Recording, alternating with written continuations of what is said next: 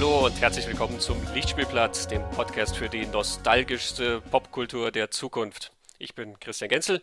Mit mir im cineastischen Salon sitzt Dr. Wiley. Hallo, grüß euch. Hallo, Dr. Wiley, Christoph. Ähm, also eigentlich sitzt der Avatar von Dr. Wiley ähm, hier bei mir im virtuellen cineastischen Salon. Ähm, wir nehmen auch diese Folge noch ähm, aufgrund nicht so origineller Umstände über Skype auf. ja, wir sind aus der langen Sommerpause zurück. Hiermit startet unsere fünfte Staffel vom Lichtspielplatz. Wir starten mit Steven Spielbergs Ready Player One und haben im Laufe der Staffel noch viele ganz tolle andere Geschichten, ähm, die kommen werden. Wir haben ein großes Programm zusammengestellt für den Rest des Jahres.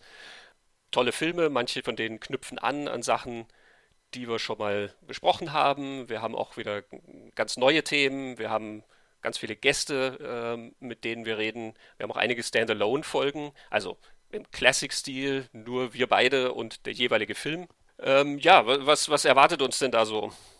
Ähm, wir haben einen großen, großen New Hollywood-Klassiker. Wir mhm. haben deutsches Nachkriegskino. Mhm. Und wir haben die Kollaboration von zwei der größten Regisseure des 20. Jahrhunderts. Ah, okay, okay, ja, getrommelt, getrommelt. Mhm. mhm.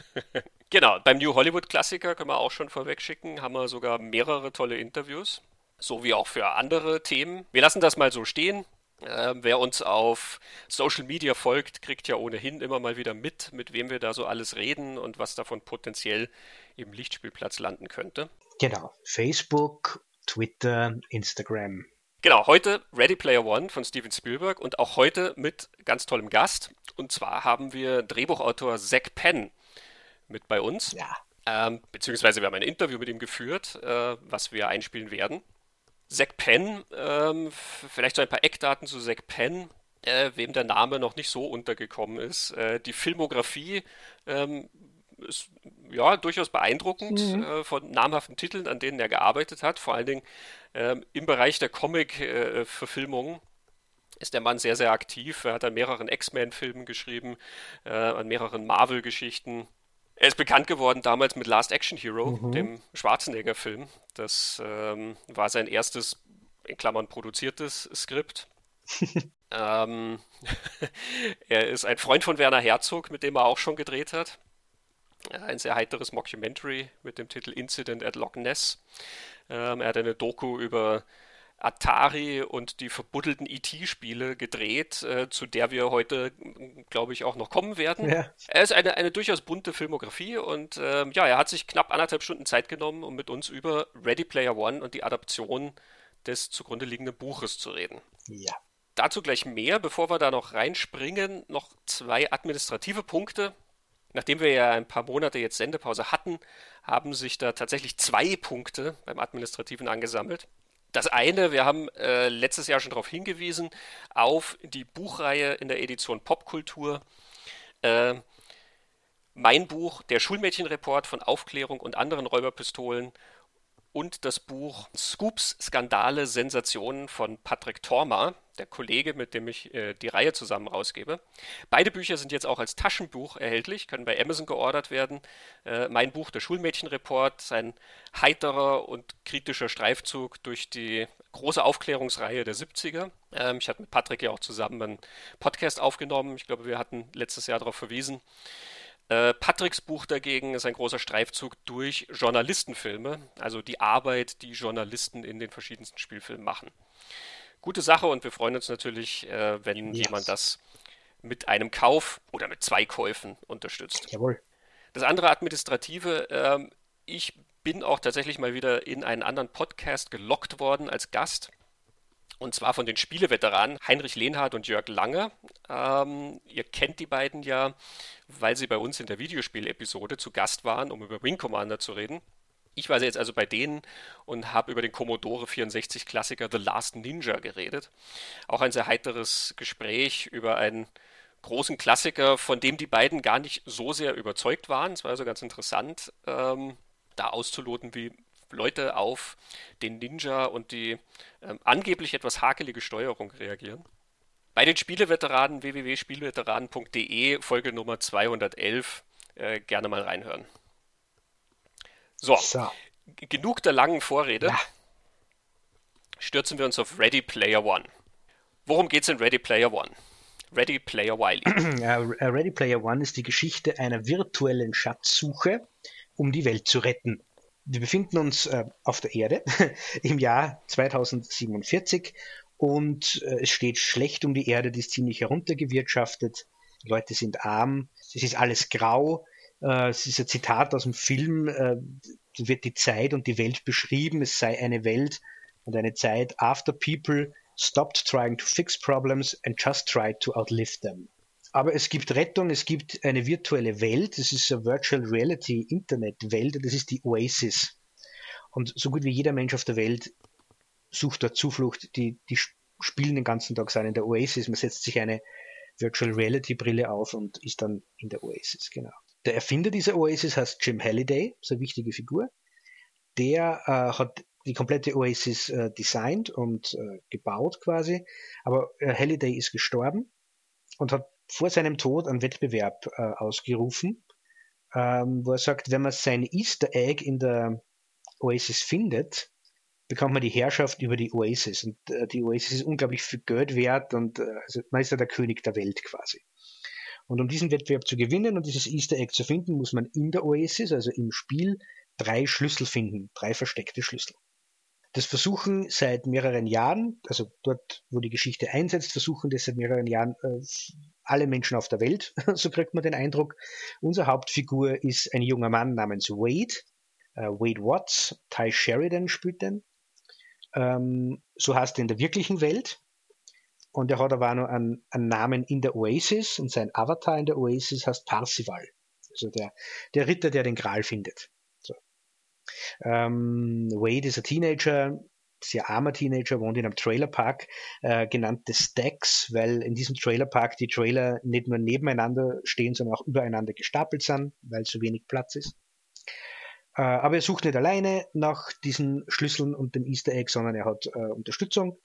Das ist ein ganzes Team. Da gibt äh, Artemis, das ist der Love Interest, die heißt Samantha, in Wirklichkeit Olivia Cook, die Schauspielerin. Dann gibt's Age, es gibt Dato äh, und Show. Genau. Show ist äh, der Samurai und Dato ist der Ninja. Die fünf, die nennen sie dann der High Five und die helfen zusammen, um die, um die Schlüssel zu finden. Aber es gibt auch noch Bösewichte. Gegner ist äh, ein Konzern namens IOI. Für den arbeiten unglaublich viele Menschen. Die wollen die Kontrolle über die Oasis und wollen den Wettbewerb gewinnen, damit sie die Oasis kommerziell nutzen können. Äh, die haben sich zum Beispiel ausgerechnet, wie viel ähm, Platz in der virtuellen Brille man mit äh, Werbeflächen zugleistern kann, bevor die Menschen Krampfanfälle bekommen. Äh, und die Leute, die für, die, äh, für diesen Konzern IOI arbeiten, äh, nennt man Sixers. Das sind so Arbeitsdrohnen fürs böse Imperium. Und das Gesicht, unser Bösewicht, äh, ist Nolan Sorrento, das ist der Chef von dem Ganzen. Genau. Was muss man jetzt tun, um diese Schlüssel zu finden und das Easter Egg zu finden? Man muss Rätsel lösen, man muss Wettbewerbe und Challenges bestehen und wie diese Rätsel zu lösen sind, haben immer mit der Biografie von diesem James Halliday zu tun, mit der Geschichte von James Halliday und seinem Partner äh, Ogden Morrow, genau. Halliday wird gespielt von Mark Rylance und Ogden Morrow von Simon Peck. Genau. Man muss ihm sich in der Geschichte und im Leben dieses, dieses Mannes Halliday auskennen, um überhaupt eine Chance zu haben, dieses Easter Egg zu finden. Und dann kann es auch schon losgehen. Genau, Stichwort Easter Egg. Äh, vielleicht ganz kurz erklärend dazu, wer nicht weiß, was ein Easter Egg ist. Ähm, also, wie man aus dem Themenkomplex hier von Ready Player One erahnen kann. Der Begriff stammt tatsächlich aus der Spielewelt. Mittlerweile ist er ja auch woanders verbreitet. Also äh, manch einer kennt das vielleicht noch von den alten DVD-Menüs, wo es dann zum Beispiel Easter Eggs zu finden gab. Mhm. Ähm, das sind also so kleine, so, also es ist so ein kleiner Bonus für jemanden, ähm, was nicht gespielt werden muss, sondern gefunden werden kann im Endeffekt. Das ist was, was du als äh, Spieler, der besonders tief in dieser Welt drin ist und alles ausprobiert, der dann äh, so ein kleines Extra irgendwo findet. Ja? Also klassische Easter Eggs sind dann so ein Bonus-Level, den du halt nur ähm, über bestimmte Tätigkeiten finden kannst, der aber nicht spielentscheidend ist. Du musst den nicht spielen zum Lösen des Spiels. Es gibt aber auch ganz kleine Easter Eggs, dass du halt dann so einen kleinen Gag findest, dass zum Beispiel per Zufallsgenerator dann so eine kleine Grafik ausgelöst wird in einem Spiel, ähm, was dann so ein, ein, ein Augenzwinkern ist, weil da normalerweise was anderes kommt und und und. Es ist also irgendwie so eine, wie eine kleine Überraschung letzten Endes. Genau. In den DVD-Menüs war es ja dann auch so, das war dann irgend so ein kleines Bonus-Feature, was nicht mit auf den gelisteten Special Features mhm. stand, mhm. sondern wenn du dann irgendwo nach rechts geklickt hast und nach oben, wo du das eigentlich gar nicht hättest machen können, dann bist du nochmal zu irgendeinem extra coolen Outtake oder irgendwie sowas gekommen. Ja, genau. Es gibt eine CD, wo ein Easter Egg drauf ist, ein X-Files Soundtrack. Da muss man beim ersten Song zurückspulen und dann kommt man zum nullten Song und kann sich anhören. Ich bin gerade überlegen, ob die Hidden Tracks auf den CDs so ein bisschen was wie ein Easter Egg letzten Endes sind. Aber ja, äh, also im Fall von der Oasis von Ready Player One sind die Easter Eggs natürlich spielentscheidend, weil äh, genau. nur dann kannst du tatsächlich das Spiel gewinnen. Von daher, vielleicht sind es eigentlich keine Easter Eggs, aber äh, das überlassen wir erfahreneren Gamern, diese Terminologie exakter zu präzisieren. Die Geschichte von Ready Player One basiert auf einem Buch von Ernest Klein. Äh, Ernest Klein kennt mancher noch von dem Film Fanboys. Ähm, da gab es mal diesen Film in den 2000ern wo sich junge Teenager aufmachen, weil sie die Episode 1 von Star Wars gern sehen wollen, bevor alle anderen das können. Ähm, einer von denen ist todkrank und wird wahrscheinlich die Premiere nicht mehr erleben und deswegen pilgern die dann also los zur äh, Skywalker Ranch, um irgendwie eine Kopie dieses Films ähm, sich zu schnappen. Äh, das war ein Film, über den damals relativ viel geschrieben wurde, ähm, auch wenn er nicht so voll aufgelungen war, aber der zeigt schon, ähm, so ein bisschen diese Schreibe von, von Ernie Klein, also das Drehbuch äh, in dem Fall war von ihm, äh, nämlich diese ganz, ganz tiefe Auseinandersetzung mit ähm, der Popkultur, über die wir natürlich hier im äh, Bezug auf Ready Player One dann auch reden wollen. Äh, und trotzdem ist das nur eine Vorstufe für diesen Roman. Ähm, Ernie Klein sagt im Making of zu Ready Player One, er hatte das Gefühl, er hat über seine Jugend geschrieben und hat dann festgestellt, dass er über die Jugend von ganz, ganz vielen Leuten geschrieben hat. Ähm, das Buch ist zum New York Times Bestseller geworden. Es ist, so heißt es dort, äh, in über 40 Ländern und in über 30 Sprachen erschienen. Ähm, es hat diverse Preise gewonnen in Deutschland, also die deutsche Fassung ist 2012 äh, als E-Book und Hörbuch rausgekommen und 2014 doch noch als Print. Ähm, in der englischen Ausgabe, wenn man das als Hörbuch äh, sich anhört, liest Will Wheaton den mhm. Text, den ähm, ja auch die versierten Star Trek-Schauer zum Beispiel kennen. Und ich glaube, die versierten Big Bang Theory-Schauer, oder? Genau. Und die versierten Lichtspielplatz-Hörer, weil wir haben eine Folge über Stand by Me gemacht. Ganz genau. Genau. Ja, und Will Wheaton tauchte sogar kurz, wird, wird im Roman sogar kurz erwähnt und er taucht da im Film kurz auf. Da hängt da ein Plakat mit Will Wheaton ähm, an der Wand. Genau. Oh, das habe ich übersehen. Mhm.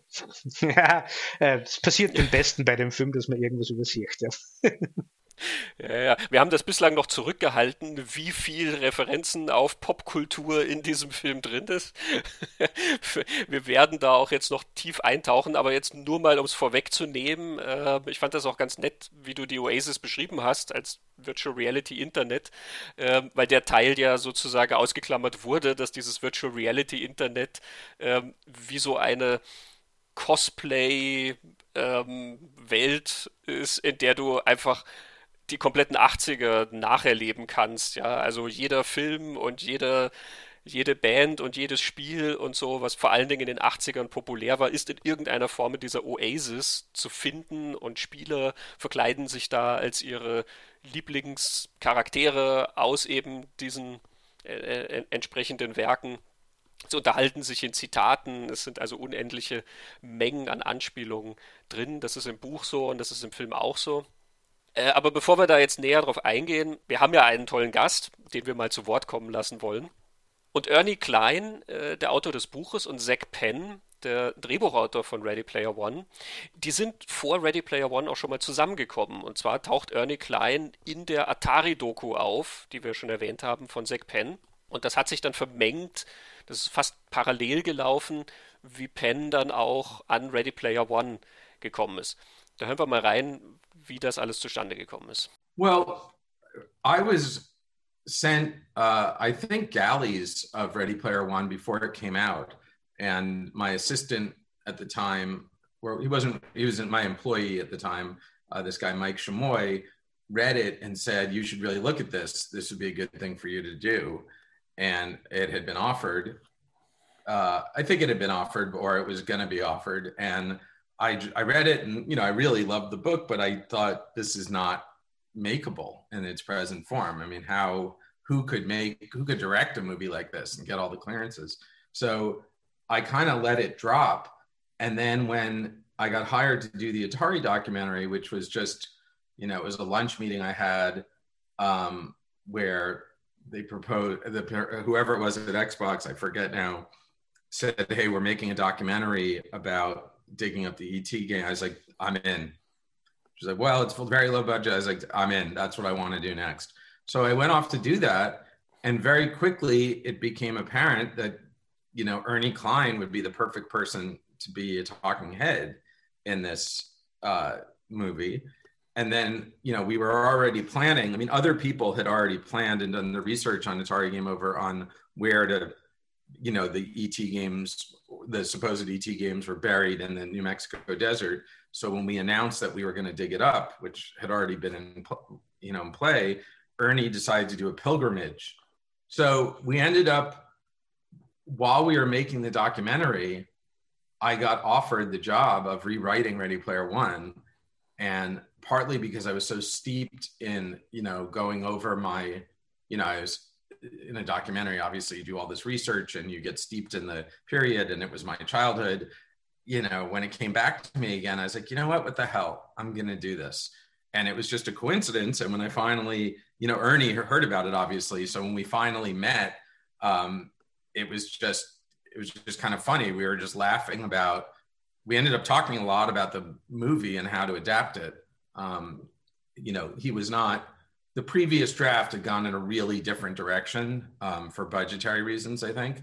So, you know, I had kind of a pitch on it that was much closer to the original vision he had. But mostly we became fast friends just over being in the desert together. You know, you go into the desert and dig up a bunch of things from a, a garbage dump and you grow close to people. Um, um, but but we ended up having a lot of discussions, and as soon as the movie was over, I started working on a rewrite. Genau, interessanterweise ähm, ist der Prozess dann auch so gelaufen, dass Klein selber auch involviert war in die Erstellung dieses Skripts. Also das Drehbuch wird äh, sowohl Klein als auch Zack Penn zugeschrieben. Ähm, und Ernie Klein selber hat auch schon in der Drehbuchfassung angefangen, also in seiner ersten Drehbuchfassung angefangen, verschiedene Sachen aus dem Buch zu ändern. Auch da hören wir nochmal Zack Penn darüber, wie sich das entwickelt hat und wie die Zusammenarbeit mit Klein lief. Well, there had been a couple of drafts. I mean, Ernie had written in the original draft, which was very, I'd say, very, very faithful to the book, you know, which, you know, Ernie even said to me, one of the things that's good about actually calling the people whose work you're adapting and becoming friends with them, whether they are novelists or screenwriters that you've been hired to rewrite their script or whatever, you know, it's not, you know, I'm a big believer that you owe it to the person who stared at the blank page to go and talk to them, particularly if you're being paid well to rewrite them. Um, and that's partly from my own experiences at the opposite end of it, but it's partly I just think it's the right and smart thing to do. So I had a lot of discussions with Ernie about, and you know, his first adaptation, you know, just didn't work for him. He just felt like I couldn't pack it all into a doable length. Uh, the next iteration was actually a perfectly good script by this guy Eric Eason, but it was so different. It was much more of a thriller, and it was an attempt to make it as a, a forty or fifty million dollar movie. Um, so you know, I just kind of went back. They said, just write whatever you want it to be. And I said, okay, I'm just going to write this giant movie then and hope you guys can figure it out. And, uh, you know, from Ernie's point of view, that meant bringing back a lot of what he wanted. But, you know, there's also a lot of invention. There's a lot of things that I felt like there are things in the book, like the Halliday journals, which, you know, th- you know, I said to Ernie straight up, I don't think we want to watch a character reading journals and I have this idea that what if we put them in the Oasis and make them virtual so that you can walk through it like a museum? So, you know, there's a lot of ideas like that that came up early and I ran them by Ernie before I even wrote them. So, you know, the ones that he liked, he was very enthusiastic about and often offered me ideas. And the ones that he really didn't like, you know, he told me, he said, well, but won't that, you know, then you won't be able to do this, this, and this. So it, it was a pretty collaborative process to begin with. Penn deutet ja an schon, ähm, dass da viele Sachen geändert wurden zwischen Buch und Film und wir wollen das mal ein bisschen detaillierter machen, ähm, um zu zeigen, wie denn da diese Adaption vonstatten gegangen ist. Ähm, ja, im Buch ist, sind das ja sehr, sehr viele ähm, Wettbewerbe, die da letzten mhm. Endes in diesen einen Wettbewerb gepackt wurden. Also der eine Wettbewerb, dass du diese drei Schlüssel finden sollst, spaltet sich dann auf in viele kleine Schritte, die du zur Erlangung dieser Schlüssel dann irgendwie absolvieren musst. Was passiert denn da so ähm, als Beispiel? Im Buch ist äh, Sans wie im Film eigentlich drei Schlüssel, drei gröber zusammengefasste Herausforderungen sozusagen. Nur im Buch sind immer aufgespalten. Man muss zuerst einmal darauf kommen, wo man suchen muss. Das ist im Film so übernommen, da gibt es immer so einen vierzeiligen Reim, den Halliday hinterlässt. Da muss man dann draufkommen, was ist gemeint und dann weiß man, wo muss man hingehen in dieser Oasis, um dort zu suchen. Und dann muss man mal dort Aufgaben bestehen, um überhaupt den Schlüssel zu gewinnen. Und wenn man den Schlüssel gewonnen hat, dann muss man zum Tor gehen, wo der Schlüssel passt, durch das Tor durch und hinterm Tor wartet dann die nächste Aufgabe. Und erst wenn man diesen Aufgabenkomplex, also Schlüssel suchen, Schlüssel gewinnen, Schlüssel ins Tor stecken, Tor bestehen, wenn man diesen Komplex äh, absolviert hat, erst dann hat man diese erste Aufgabe äh, gelöst. Und das gibt es dreimal. Also zum Beispiel, zuerst muss man solche Dungeons finden von einem Spiel, das ich leider nicht kenne. Dungeons of Daggerath. Dungeons of Daggerath, genau. Ähm, also das ist nachgebaut, diese Dungeons, und man muss, der, der Parsival muss dann einmal das Rätsel lösen, bis er dann draufkommt, ah, mit diesem vierzeiligen Reim ist gemeint, er muss die Dungeons of Daggerath finden. Dort muss er dann die nachspielen, die sind eh fast so wie im, im Spiel Server A, dort nachgebaut, deswegen kann er es ja ganz gut bestehen. Äh, er, er bekommt diesen Schlüssel, muss dann zum Tor und hinterm Tor wartet die Aufgabe auf ihn, dass er in dem Film War Games, über den wir auch Folge gemacht haben, einfach auf einmal drin steckt und er muss den Film richtig nachsprechen. Er muss quasi die Figur, die er spielt, komplett richtig nachsprechen und für das kriegt er Punkte und nur wenn er die korrekten Dialog nachspricht, also muss Wargames auswendig können, das ist der Punkt von der ganzen Sache, ähm, besteht er diese Aufgabe. Also so ist es irgendwie strukturiert. beim die zweite Aufgabe ist, äh, er muss Zorg nachspülen, muss dann zum Void-Kampftest aus Blade Runner, muss dann ein Computerspiel spielen hinter, hinter dem Tor und so weiter und so fort, genau. Genau, also bei den Dungeons of Daggerath, da ist ja auch ein Computerspiel dann noch dazwischen, zwischen dem Dungeon und dem Ding. Also eigentlich sind das sogar vier Schritte. Er spielt ja dann Joust, also so ein genau. Atari 2600 Game, wo man ähm, wie so Ritterspiele quasi macht. Ähm, das muss er dann gegen den untoten Meister des, des Dungeons quasi äh, spielen. äh, also man merkt, das ist eigentlich relativ kompliziert und äh, sehr, sehr viel, was man da können und machen muss. Ne? Genau, und es ist für, wenn man nicht äh, alles davon selbst wirklich gespielt und gesehen und äh, erlebt hat in irgendeiner Form, so wie ich. Ich kenne Teile davon, aber ich kenne Teile auch wieder gar nicht. Merke ja, ich habe das Buch erst vor vorgestern oder so fertig gelesen jetzt. Aber ich, ich schmeiß schon wieder durcheinander, was wohin gehört. Also es ist nicht so, dass, mhm. dass diese Herausforderungen wirklich zugeschnitten sind, dass so Sinn machen, dass ausgerechnet die beiden Challenges jetzt zusammengeklebt sind, sondern es ist relativ relativ egal. Also irgendwie Atari Adventure, also das Spiel Atari Adventure, das Atari Spiel Adventure muss er spielen, oder das Wargames und du hast Monty Python und die Ritter der Kokosnuss und so weiter. Also es ist alles ein rechter Mix. Und im Film ist das ja viel vereinfachter. Es gibt da die drei Schlüssel und diese drei Herausforderungen, aber man muss nur diese eine Challenge bestehen. Das ist im Film das erste ist ein Autorennen, ein ziemlich saucooles Autorennen, muss ich sagen, durch, durch New York. Äh, und wenn man das dann gewinnt und besteht, kriegt man den Schlüssel und dann, dann passt es auch. So. Das zweite ist die, die Shining-Geschichte. Also zu der kommen wir dann nur genauer. Man muss durch, durchs Overlook Hotel laufen. Und das dritte ist, man muss Adventure spielen. Genau. Genau, und die alle haben dann auch jeweils noch so einen Twist gewissermaßen. Also beispielsweise das Autorennen ist eigentlich ungewinnbar. Ähm, da laufen also nicht nur der T-Rex aus Jurassic Park läuft da rum, sondern auch ein großer King Kong, der dann kurz vorm Ziel ähm, die ganzen Autofahrer, die halt bis dahin das geschafft haben, dann abfängt und äh, zermalmt. Ähm, also es gibt dann immer irgendwie so einen, einen Gag, irgendwie so etwas Besonderes noch, um diese Challenges gewinnen zu können. Aber ja, man merkt also die, die Charaktere, die da sich dem auseinandersetzen, die müssen ähm, nun ja, also das macht Sinn, dass die in dieser Oasis so zu Hause sind, die so aus äh, Popkultur, Zitaten und Nachbildungen besteht, weil sie diese Popkultur halt auch tatsächlich mehr oder weniger auswendig können müssen. Ja, genau.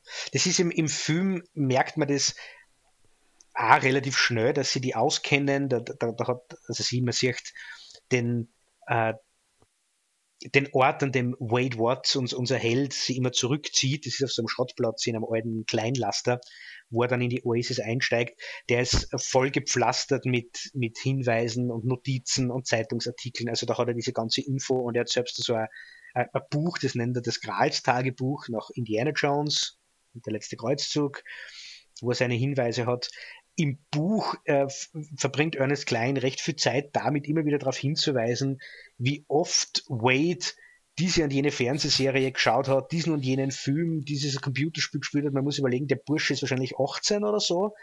Äh, mhm. ich, ich beim Lesen mehrmals das Gefühl gehabt, wann?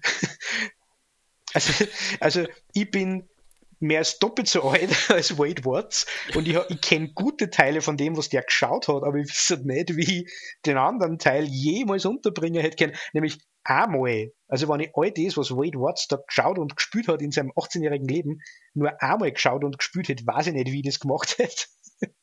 Aber er hat ja alles zigmal, er kann ja alles auswendig. Ja, ja, das wird dann an, an zwei, drei Stellen wird es damit aufgefangen, äh, so ein bisschen abgefedert mit dem Hinweis, ja, es ist erstaunlich quasi, wie viel freie Zeit man hat, wenn man äh, quasi sonst kein Leben hat. Ne? Ähm, aber also muss sagen, auch ich habe viele Jahre meiner Jugend sehr viel zum Beispiel vor dem Computer verbracht. Ähm, und es ist jetzt nicht so, dass ich jedes Spiel, was ich da gespielt habe, auch so gemeistert habe, wie Wade Watts das hat. Und das wird dann aber sehr sachlich so abgelistet, dass wenn dann irgendwie ein Hinweis auf dies und jenes Spiel kommt, dann sagt er, ah ja, genau, das hat er vor fünf Jahren oder so, da hat er das ausführlich gespielt und natürlich gemeistert und er hat sich so alles gemerkt, was in dem Spiel dann irgendwie auftaucht. Und genauso eben dann eine Serie, die hat er dann schon drei oder viermal komplett durchgeguckt und ähm, also ja, ich erinnere mich auch, dass ich in meinen Jugendjahren noch mehr Zeit hatte ähm, und trotzdem, ähm, nun ja. Ähm, es wird übrigens, ähm, das ist im, im, äh, im Film nicht drin, aber im Buch ist es schon drin, dass Wade Watts auch in der Oasis in die Schule geht. Also durch, dadurch, dass die Welt so heruntergewirtschaftet ist, geht er nicht mehr auf eine echte öffentliche Schule, das ist einfach nicht mehr machbar und leistbar, sondern das ist auch virtuell. Ähm, das heißt, er bekommt dort äh, einen, einen, Unterricht und das kann er aber dann auch dazu nutzen, dass wenn der Unterricht fad ist, dass er sich einfach in der Oasis irgendwo anders einklingt und diese ganzen Popkultur-Infos sich äh, besorgt und einzieht, damit er für den Wettbewerb halt dann gerüstet ist. Genau. genau, er kann dann nebenher quasi was schauen. Ja, genau, und was lesen und, und wie immer. Oder sich was anhören. Es geht ja, das vorhin vergessen, es geht ja ganz viel um Musik. Also es gibt äh, im, im, Buch gibt es ja eine Challenge, wo es um dieses äh, äh, 2112 Album von Rush geht. Man muss dieses Konzeptalbum irgendwie sehr gut können, um diese Challenge zu lösen. Genau. Das finde ich übrigens eine nette Idee, dass er äh, die, die Welt aus einem, aus einem Rockalbum, also einem Science-Fiction-Rockalbum, ist eine Science-Fiction-Geschichte, die Rush da erzählt, äh, virtuell nachbaut. Das finde ich eine, eine hübsche Idee und man muss dann da durchlaufen. Ja, ja, Rush war natürlich sehr komplex und ähm, hatten ja große Konzepte dahinter. Also da ähm, kann man sich, äh, sagen wir so, da hat sich, glaube ich, schon so mancher auch schon im Album verloren in dieser Welt und äh, von daher ist dann das ein logischer Schritt, das nachzubauen. Jedenfalls, also wie wir schon gesagt haben, der, der Unterschied zwischen Buch und Film ist dann schon ähm, sehr deutlich, dass es im Film weitaus weniger äh, Challenges sind. Sie sind andere, sie sind stromlinienförmiger und sie bestehen halt auch weniger aus dem, dass man irgendwas komplett auswendig können muss, so wie die Wargame-Sequenz im Buch. Ähm, die Shining-Sequenz, die dann im Film drin ist, ist ja was eher Interaktives. Wir haben schon gesagt, da kommen wir noch dazu. Ähm, horch mal vorher mal Zack Penn, wie er über diese Adaptionen redet, über den Prozess, diese Challenges anzupassen, vom Buch auf den Film, was für Diskussionen da entstanden sind, was die Gedanken dahinter waren, ähm, das auch umzuwandeln. Well, first of all, and it's funny because you know Ernie has a very passionate fan base. So, uh, and there's a very passionate fan base for the book. You know, it, it so I often would you know, I would meet people who were fans of the book who'd say, "Why did you change the challenges?" And I always said, Ernie was the Ernie changed them first. I mean, he he knew that we had to turn them into something physical, you know, that was a little bit more kinetic for the screen. So there was already a mandate that, of course, we were going to change the challenges. Um, and like the race sequence was something that you know was an idea that he had already been kicking around. So that one I just kind of embraced and went with. But in general, I felt like, you know, the challenges and the contests are great in the novel, but you just have to limit how much of that you can do in a movie. I mean, you cannot spend a movie with 25 minutes of sleuthing through trivia. It's just not, you know, it's just not going to work. And the other thing is that you have to make the challenges visually dynamic. I mean, once Steven Spielberg came on, that became even less of an issue because of course he was going to do that and do that well but i just felt it was a narrative imperative that like one of the things that was hurting even the earlier adaptations was that it was trying too hard to tell the story in a linear way and you needed to kind of start with the contest already about to be broken open you know what i mean um, it's very easy in a novel to say five years later no one's done anything but you know, in a movie, a time jump like that has to be motivated. You know, it can't be motivated by trivia, if you will. So, you know, it's a two pronged challenge. One was, what are the coolest possible sequences we can come up with because we're working in this incredible fantasy world where anything is possible. So, you know, let's let's not just make it playing a game. You know, like even something like bringing Joust to life, which that was one we certainly considered. Um, but still it, it involves a lot of playing and i felt like if anything we should save some of the actual old school gaming stuff for the very end because it would be intercut with a lot of other action um, whereas you know watching someone uh, i mean a race scene was a good idea for example that was a good way to show a nobody had finished it but b here's an exciting sequence to watch you know while you're while you're hoping that the character can figure it out. So um, that was a very early discussion that you know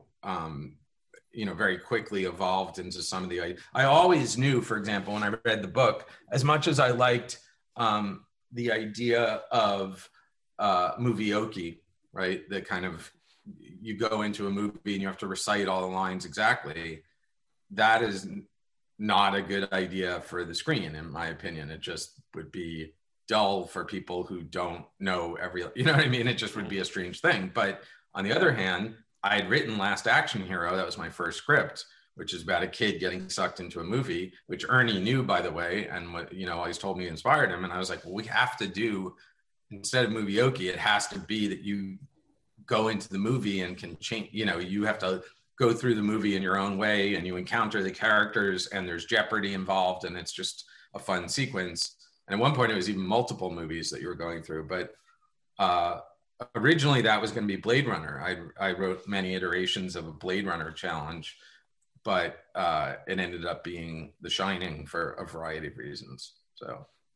But that's much later. That was after steven came on.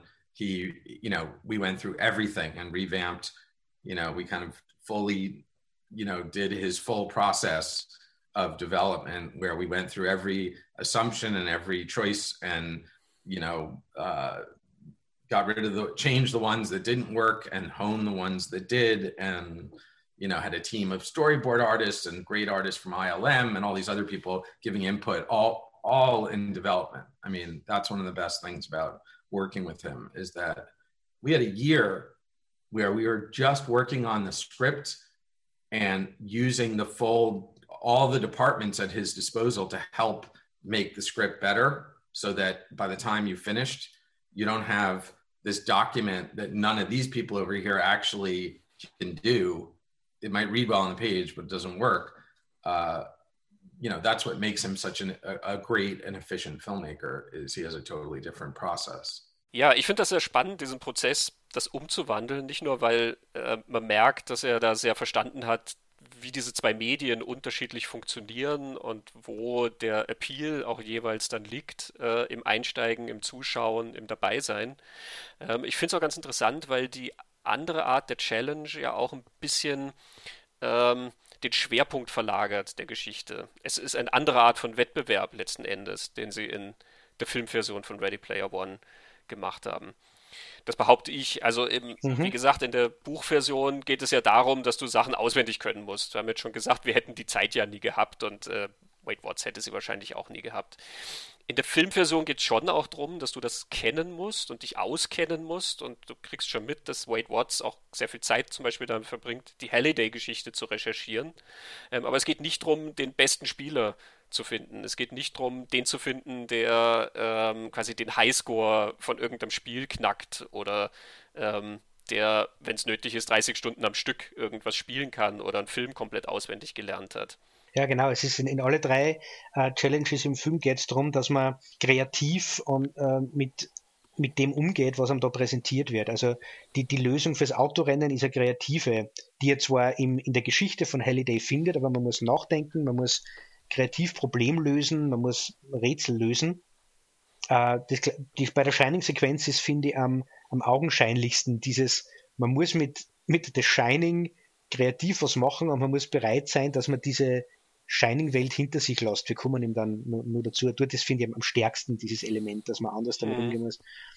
Und bei, bei, beim, beim dritten, wenn die Adventure spielen, geht es ja auch nicht darum, wer das Spiel am besten kann oder am schnellsten kann oder den, den Highscore, sondern es geht darum, das Easter Egg zu finden in Adventure. Genau. Genau, du siehst dann eh, wie die Sixers das Spiel spielen und der, der, der Spieler kann das ja auch ganz begeistert relativ schnell lösen, weil der ist so gut drin ähm, und versagt dann aber leider im Wettbewerb, eben weil es nicht darum geht, das Spiel zu lösen. Und das finde ich ganz interessant. Ich finde, es macht Halliday auch, also Halliday, der ja diese Wettbewerbe alle designt hat, macht es ihn eigentlich zu einer interessanteren und sympathischeren Figur. Also ähm, die, die Anforderung äh, an jemanden, den Wettbewerb zu bestehen, dass er halt einfach sämtliche Highscores bricht oder halt einfach alle Filme auswendig lernt, die ich mag. Genau. Es hat ja was auch sehr, sehr egozentrisches ja. an sich. Ja. Ich bestimme quasi, du bist nur würdig, meine Firma zu erben, wenn du Wargames auswendig gelernt hast. Und das ist ja, das sind ja Zufallstreffer, da er ja nicht sagt, welche Filme du kennen musst, musst du einfach alle kennen, die er mag. Ähm, das, das, lässt ihn so ein bisschen, ja, es, es, es gibt ihm wirklich was sehr Solipsistisches. Ja, das stimmt. Auch darüber haben wir mit Zack Penn geredet natürlich, wie diese anderen Challenges ähm, auch einen Einfluss auf die Geschichte und die Figuren haben. Da hören wir also auch nochmal ins Interview rein, ähm, welche Gedanken er dazu hatte, wie diese Halliday-Figur durch die Wettbewerbe gezeichnet wird. I felt strongly that somebody in this movie had to acknowledge the idea that this contest is not a good idea right? I mean it's it goes that saying when you read the book and when you talk to fans they all talk about like this contest is clearly being a good idea. But the oasis is the engine for the economy of this future world. And the idea that you would have a contest based on trivia to pick the person who's now in charge of you know Apple, Google, Facebook, and you know Exxon Mobil combined, or whatever it would be, there is there is a childishness and a ludicrousness to it, and something that I thought spoke to, you know, one of the themes in the book, which is it's not a very healthy attitude to just be obsessed with trivia. So Sorrento, you know, that was one of the first things I attacked. Is I ha- I was like, we have to make Sorrento someone whose point of view on this challenge is entirely reasonable to him, which is that, you know, which is different than it is in the book, obviously. And the other thing was Halliday. I mean, I felt like when I read Halliday's story, that particularly his attitude towards Kira and some of his attitudes towards things. And, and talking to Ernie, I think some of this is in the book and people don't necessarily realize it. But Halliday is a very ambiguous character I mean, Morrow is heroic. Morrow's head is on, you know what I mean? He always, and particularly, you know, in the movie, we accentuated that this is a guy who's trying to do things the right way. But Halliday, like many tech leaders, is not, you know, this this kind of almost super heroic figure that people trust implicitly that they know what they're doing. And uh, you know, it's funny because to me, that's what I, when I see the final product, I feel like here's a cautionary tale about not trusting the vision of individual Silicon Valley, you know, tech billionaires, and rather questioning whether they really what they're doing is a good idea. So once I started to think about the challenge as this more ambiguous prospect that wasn't just clearly a good idea because it picked our hero, um, it also brought a lot of questions up about, you know, where is Halliday as positive a figure as he's portrayed, even or as even as people treat him. You know, they treat him with a certain reverence, both you know the fans do the book does the movie does in its own way but i also wanted to show you this wasn't a very good way for him to live his life you know um, and that there had to be some cautionary aspect to the whole thing you know and that led to a lot of interesting discussions believe me because you know not everyone agreed with me on that but i felt like that was essential that you need you know in terms of balance you've got morrow over here who is clearly trying to do the right thing all the way through. And you have Sorrento over here who is trying to, he thinks to do what he thinks is the right thing, but clearly in the wrong way. And, and maybe he's very wrong about what the right thing to do is. And Halliday is somewhere in the middle in an ambiguous place. You know, I mean, he's, I mean, certainly some of the things he does to Kira just felt to me like that's not you know that's not the behavior of somebody in love that's you know that's negative behavior so that's the way i read it and i read the the book and the movie as i know to some people it's it's weird but i see it as a cautionary tale about nostalgia and uh, you know a cautionary tale about you know looking into the mirror for our inspiration as opposed to looking forward um, and to me, Halliday represented somebody who could not really, you know, he, he couldn't get out of his own way. Um, you know, he wasn't this genius who'd been exploited and was a figure of pity. He was an incredibly wealthy guy who was wrapped up in his own mind. And that's why, by the way, Mark Rylance's performance, what's crucial to it is he brings a tremendous amount of humility and likability to the role so that it's not just watching like a bratty jerk. But he also definitely plays a guy who doesn't care enough about other people's feelings. Yeah. ähm, soweit von Zack Penn. Wir haben nachher nochmal einen Clip von ihm, ähm, aber hier schon mal der Hinweis, äh, wer das gesamte Interview mit ihm hören will. Wie gesagt, wir haben fast anderthalb Stunden mit ihm geredet. Auf unserem Schwestern-Podcast talkingpicturespodcast.com kann man das gesamte Interview anhören. Es ist eine sehr spannende Sache, äh, wo er noch so viel mehr auch über Ready Player One erzählt. Äh, wir reden auch ein bisschen über die Atari-Doku, kommen wir hier auch noch dazu. Ähm, über seinen Umgang mit der Fankultur. Ähm, er ist ja natürlich gerade äh, im Bereich Comicfilm, wo er viel schreibt, ähm, hat er natürlich auch schon so seine Erfahrungen gemacht, äh, damit, wie das so ist, wenn man das Internet aufmacht und dann schreiben Leute unschöne Sachen über einen. Sehr cooles Gespräch, sehr zu empfehlen auf Talking Pictures. Wir bleiben mal derweil äh, hier bei unseren Themen mit Ready Player One, ähm, die Popkultur. Also aufgrund der Spiele und Titel, die wir jetzt genannt haben, merkt man ja schon, dass die Popkultur, die hier zitiert wird, äh, aus einer ganz bestimmten Klammer kommt.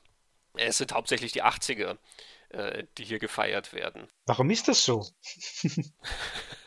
Eine gute Frage. Ja, also die, die, diese 80er-Nostalgiewelle, das ist ja ein recht spannendes Phänomen. Und ich, die 80er-Nostalgie hält ja schon länger an, als die 80er je gedauert haben. Die erste 80er-Reminiszenz, an die ich mich erinnere in dem Film, das war tatsächlich in dem Adam Sandler-Film äh, The Wedding Singer. Der spielte ja in den 80ern Ähm, und du hattest diese 80er-Songs auf dem Soundtrack. Der Film war von, der kam so Ende der 90er raus, ich glaube 98 so rum. Ähm, und Billy Idol hatte doch dann den Gastauftritt äh, zum Schluss im Flugzeug, also was ja schon diesen Effekt auslösen sollte. Ähm, oh ja, genau, Billy Idol, weil zu dem Zeitpunkt das ja auch schon etwas her war, dass Billy Idol so omnipräsent war mit Rebel Yell und äh, den entsprechenden Dingen. Das war 1998, ja, und ähm, Ready Player One, der Film ist also 2018 rausgekommen.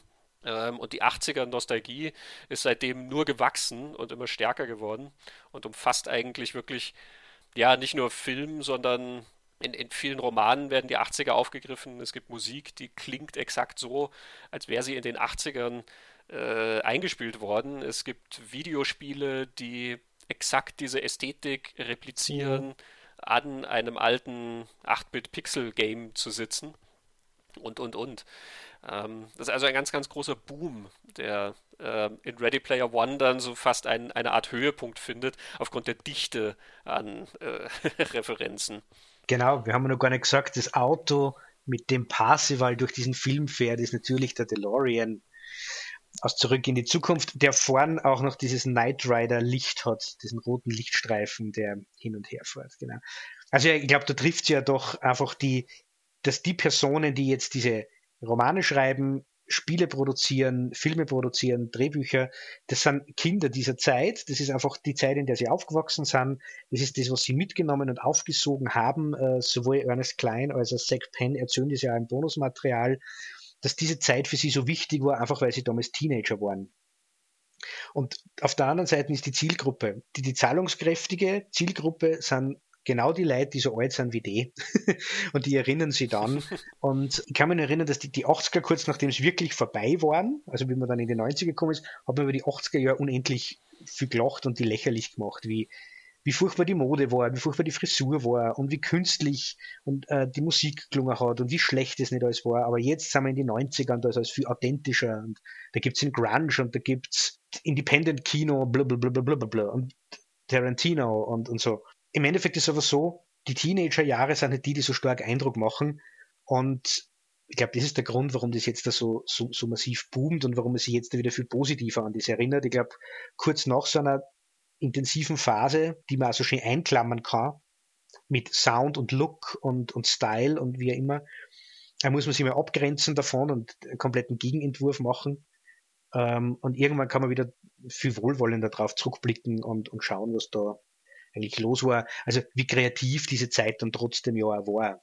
Ich bin immer noch nicht davon überzeugt, dass, dass äh, gewisse modische Eigenheiten und gewisse musikalische Sachen wirklich so großartig waren, wie, wie heute getan wird.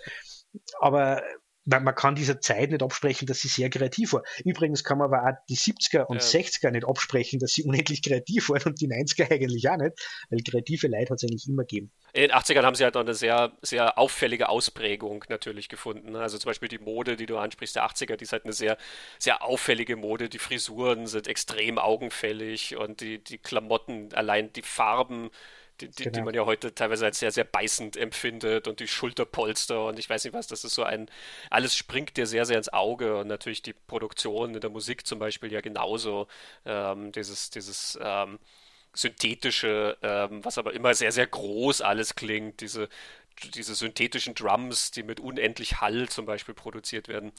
Das Interessante an dieser Nostalgie ist allerdings, dass auch junge Leute, die die 80er ja gar nicht erlebt haben, trotzdem mit auf dieser Welle ja schwimmen. Also Bands, die diese Zeit nie erlebt haben, knüpfen mit ihrem Sound an die 80er an. Es sind nicht die alten Säcke, die ähm, das damals schon erlebt haben und das wieder aufgreifen und sich denken, oh, das war so schön, sondern es sind ja auch mit die Leute, die, ja, weiß nicht, da so eine, ein, ein Sehnsuchtsobjekt fast finden, ne? ähm, die erst in den 90ern irgendwann geboren wurden. Ähm, und die 80er dann halt über ihre Popkultur kennengelernt haben und das dann irgendwie versuchen zu replizieren. Ähm, in Ready Player One ist es ja auch so, der Film spielt 2047. Mhm. Und das sind alles Teenager, das ist ein Jugendabenteuer, in dem es da geht. Ja. Niemand von diesen Figuren äh, hat nach der, also nach der Logik der Geschichte die 80er erlebt. Und selbst wenn du die Geschichte heute spielen ließest, hätten die Schauspieler nicht die 80er erlebt. Ja, aber das ist doch auch ein Phänomen, das es mit anderen Zeiten halt auch gibt. Also Kurt Cobain hat sich auf die Beatles bezogen. Die Gallaghers von Oasis, Oasis ähm, haben sie extrem auf die Beatles bezogen. Also, oder, oder dass man überhaupt die 60er und diese Hippie Rock'n'Roll Zeit da, dass da sie unendlich viel Leid drauf bezogen haben, die viel später erst geboren worden sind. Das, das passiert, glaube ich, immer wieder. Klar, ich denke mir, dass vieles ähm, halt Ready Player One ist da sehr extrem, ähm, aber vieles von dem, worüber wir hier reden, ist, ist, an auch stärker, dass es mehr Zitat ist, ähm, als es das früher der Fall war. Ähm, also Oasis mal dahingestellt, ja klar, ähm, haben die sehr viele Beatles-Platten gefrühstückt. Trotzdem haben Oasis ja einen Sound jetzt beispielsweise, ähm, der nicht so tut, als wäre er in den 60ern aufgenommen. Ja, das stimmt. Sie haben jetzt keinen brutal modernen Sound ähm, und trotzdem nehmen sie aber die Aufnahmetechnologie der 90er her äh, für ihre Sachen. Während du heute ja dann viele Sachen hast, die dann ganz bewusst zum Beispiel sich die alten Synthesizer kaufen und dann teilweise die alten Bandmaschinen einsetzen und ich weiß nicht was alles, ähm, um so eine Art perfekte Mimikry hinzukriegen. Also der, der, der Schritt, den finde ich ganz interessant, dass das sozusagen noch ein bisschen extremer wird in dieser, dieser Einverleibung der Dekade. Ja. Ich habe ähm, vor einiger Zeit hatte ich an der Universität Salzburg meinen Gastvortrag gemacht über die Filme der 80er. Ähm, ich war als Experte geladen, nicht als Zeitzeuge, ähm, auch wenn ich äh, Zeitzeuge trotzdem bin. und da habe ich auch viel darüber geredet, wie natürlich die 80er oder die Filme der 80er sehr stark das Kino der darauffolgenden Dekaden bestimmt haben. Und ich glaube, das trifft auf viele Kunstformen dann letzten Endes zu. Äh, beim Film ist es halt wirklich sehr, sehr extrem und das merkst du dann an äh, Ready Player One äh, auch wieder sehr extrem, weil ja so viele Filmzitate drin sind. Du sagst Back to the Future, äh, Robocop läuft da irgendwo durchs Bild und Freddy Krueger läuft da durchs Bild und Chucky die Mörderpuppe hüpft durchs Bild. Genau, die Kremlins, Jason, Buckaroo Banzai, man wird ja gar nicht fertig. Ja? Genau, also das, das hört einfach nicht auf. Und die 80er waren halt diese Dekade, ähm, in dem Hollywood ja aus dieser New Hollywood-Zeit der 70er, über die wir ja auch schon ausführlich geredet haben, rausgekommen ist, wo ja eine ganz andere Art von Stoff produziert wurde, ähm, also eine ganz andere Art von Geschichte erzählt wurde, ähm, in die 80er, die sich halt sehr, sehr anbieten dafür, dass sie halt auch in diesen Bildern so reproduziert werden ähm, und die ja dann gleichzeitig auch in so eine Massenproduktion gestartet sind. Also ich habe dann für diesen, äh, für diesen Vortrag habe ich dann mitgenommen, äh, früher bei den, bei den Computerspielen gab es sogenannte Feelies. Ähm, das waren Sachen, die in der Box drin waren, die zum Anfassen waren. Ja? Also eine Stoffkarte oder ähm, irgendwas Besonderes halt, wo du halt was, was fühlen kannst, was irgendwie mit dem Spiel zu tun hat. Und so dachte ich mir dann, ich bringe also ein paar Artefakte aus den 80ern mit und habe ähm, also dann mein altes Robocop-Spiel für den C64 mitgenommen und meine Ghostbusters Vinyl-Single und ähm, also äh, solche Geschichten. Ist auch sehr, sehr gut angekommen.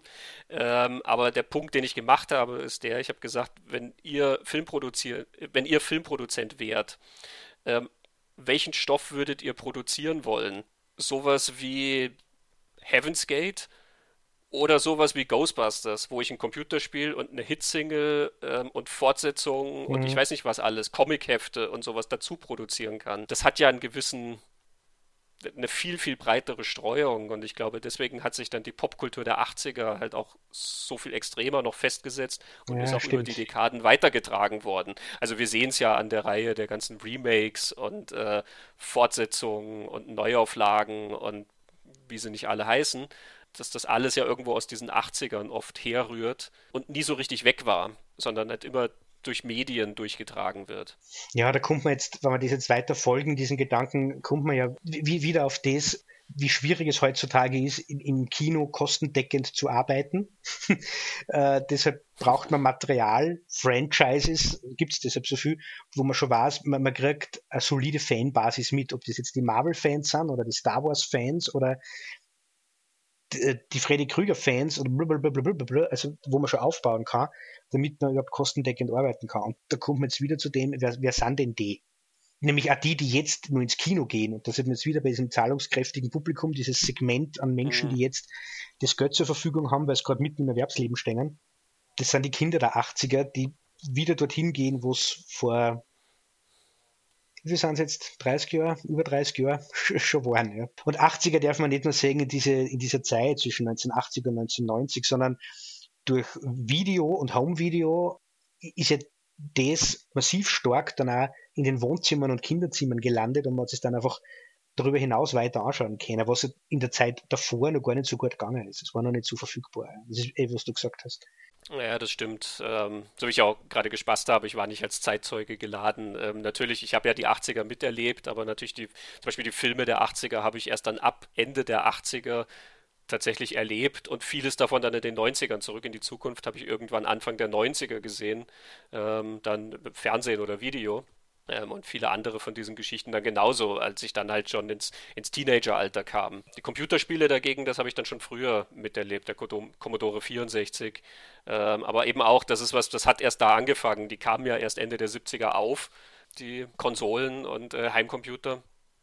Ähm, und das heißt, auch da sind natürlich die 80er dann extrem geprägt von diesem Medium überhaupt.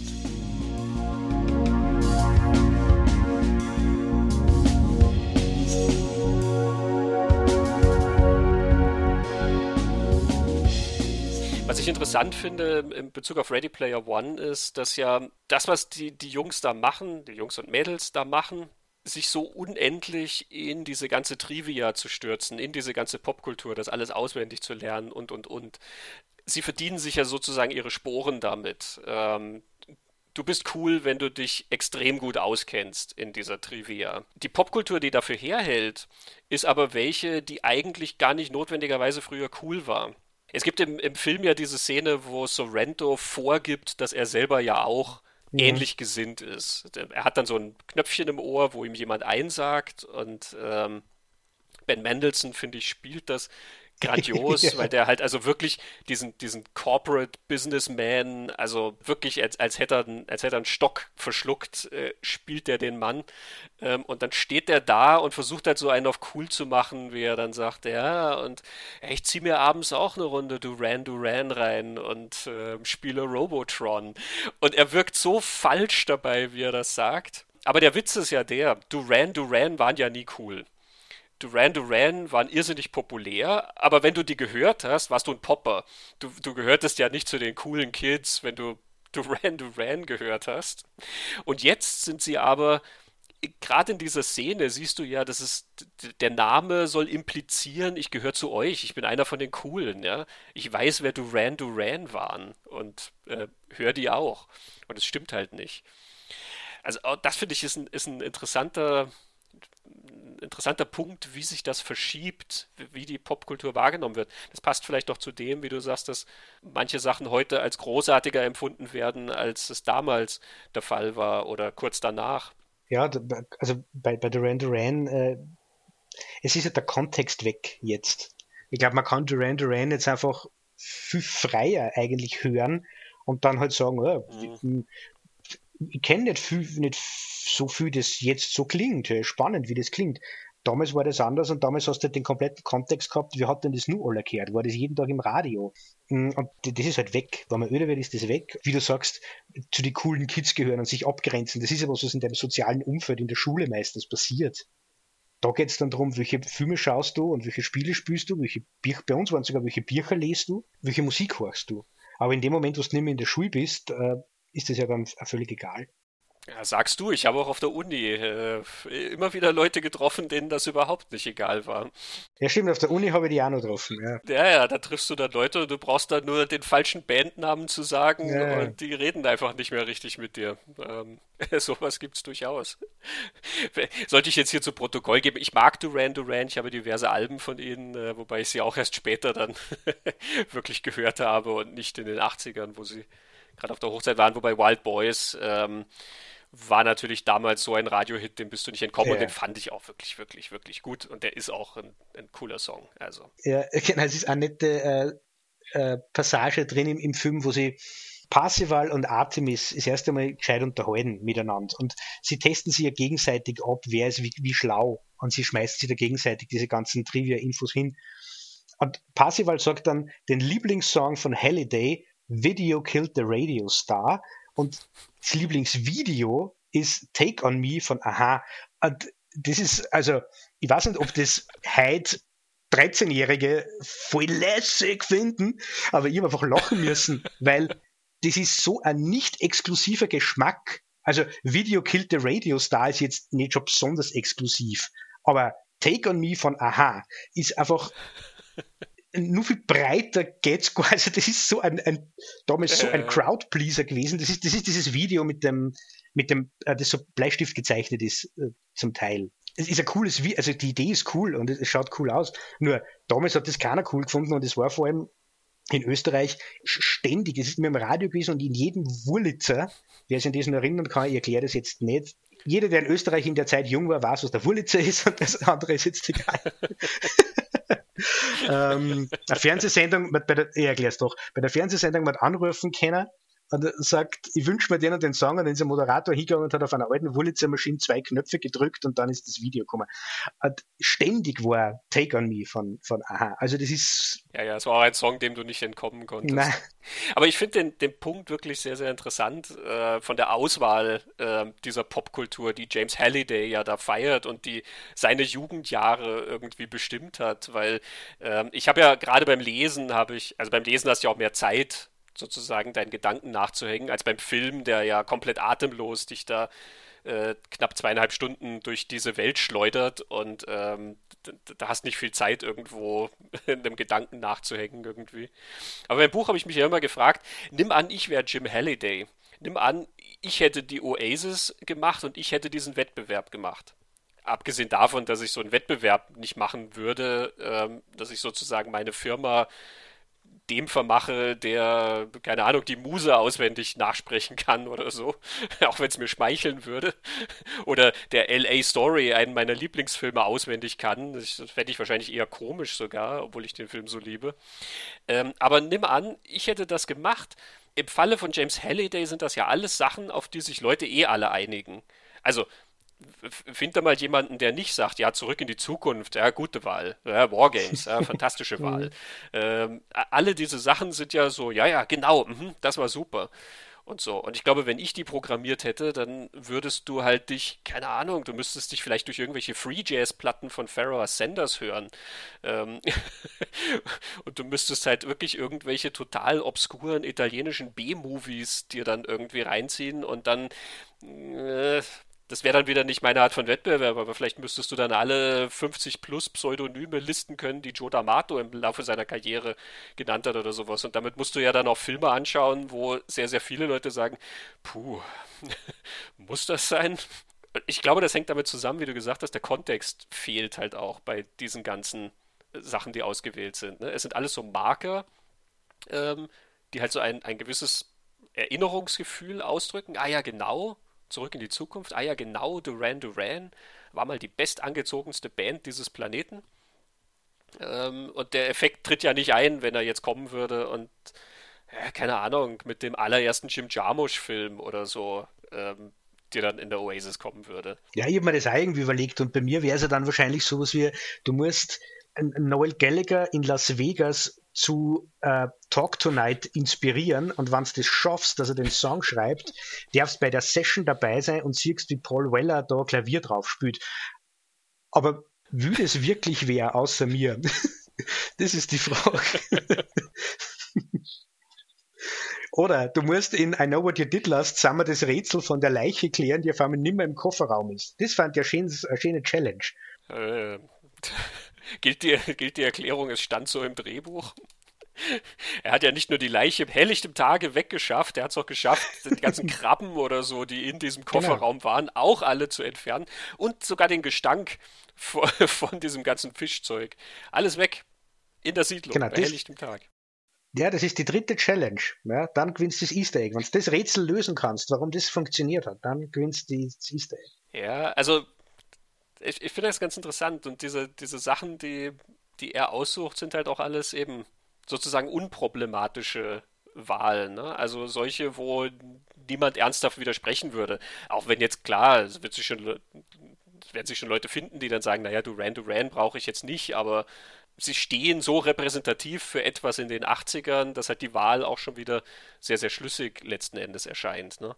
Gleichzeitig geht es immer nur um die Bilder und nie um die Inhalte dieser Sachen. Also auch wenn du Wargames auswendig nachsprechen musst, aber es geht ja eigentlich gar nicht darum, worum es in Wargames geht, sondern es geht halt um dieses Abziehbild sozusagen von Wargames.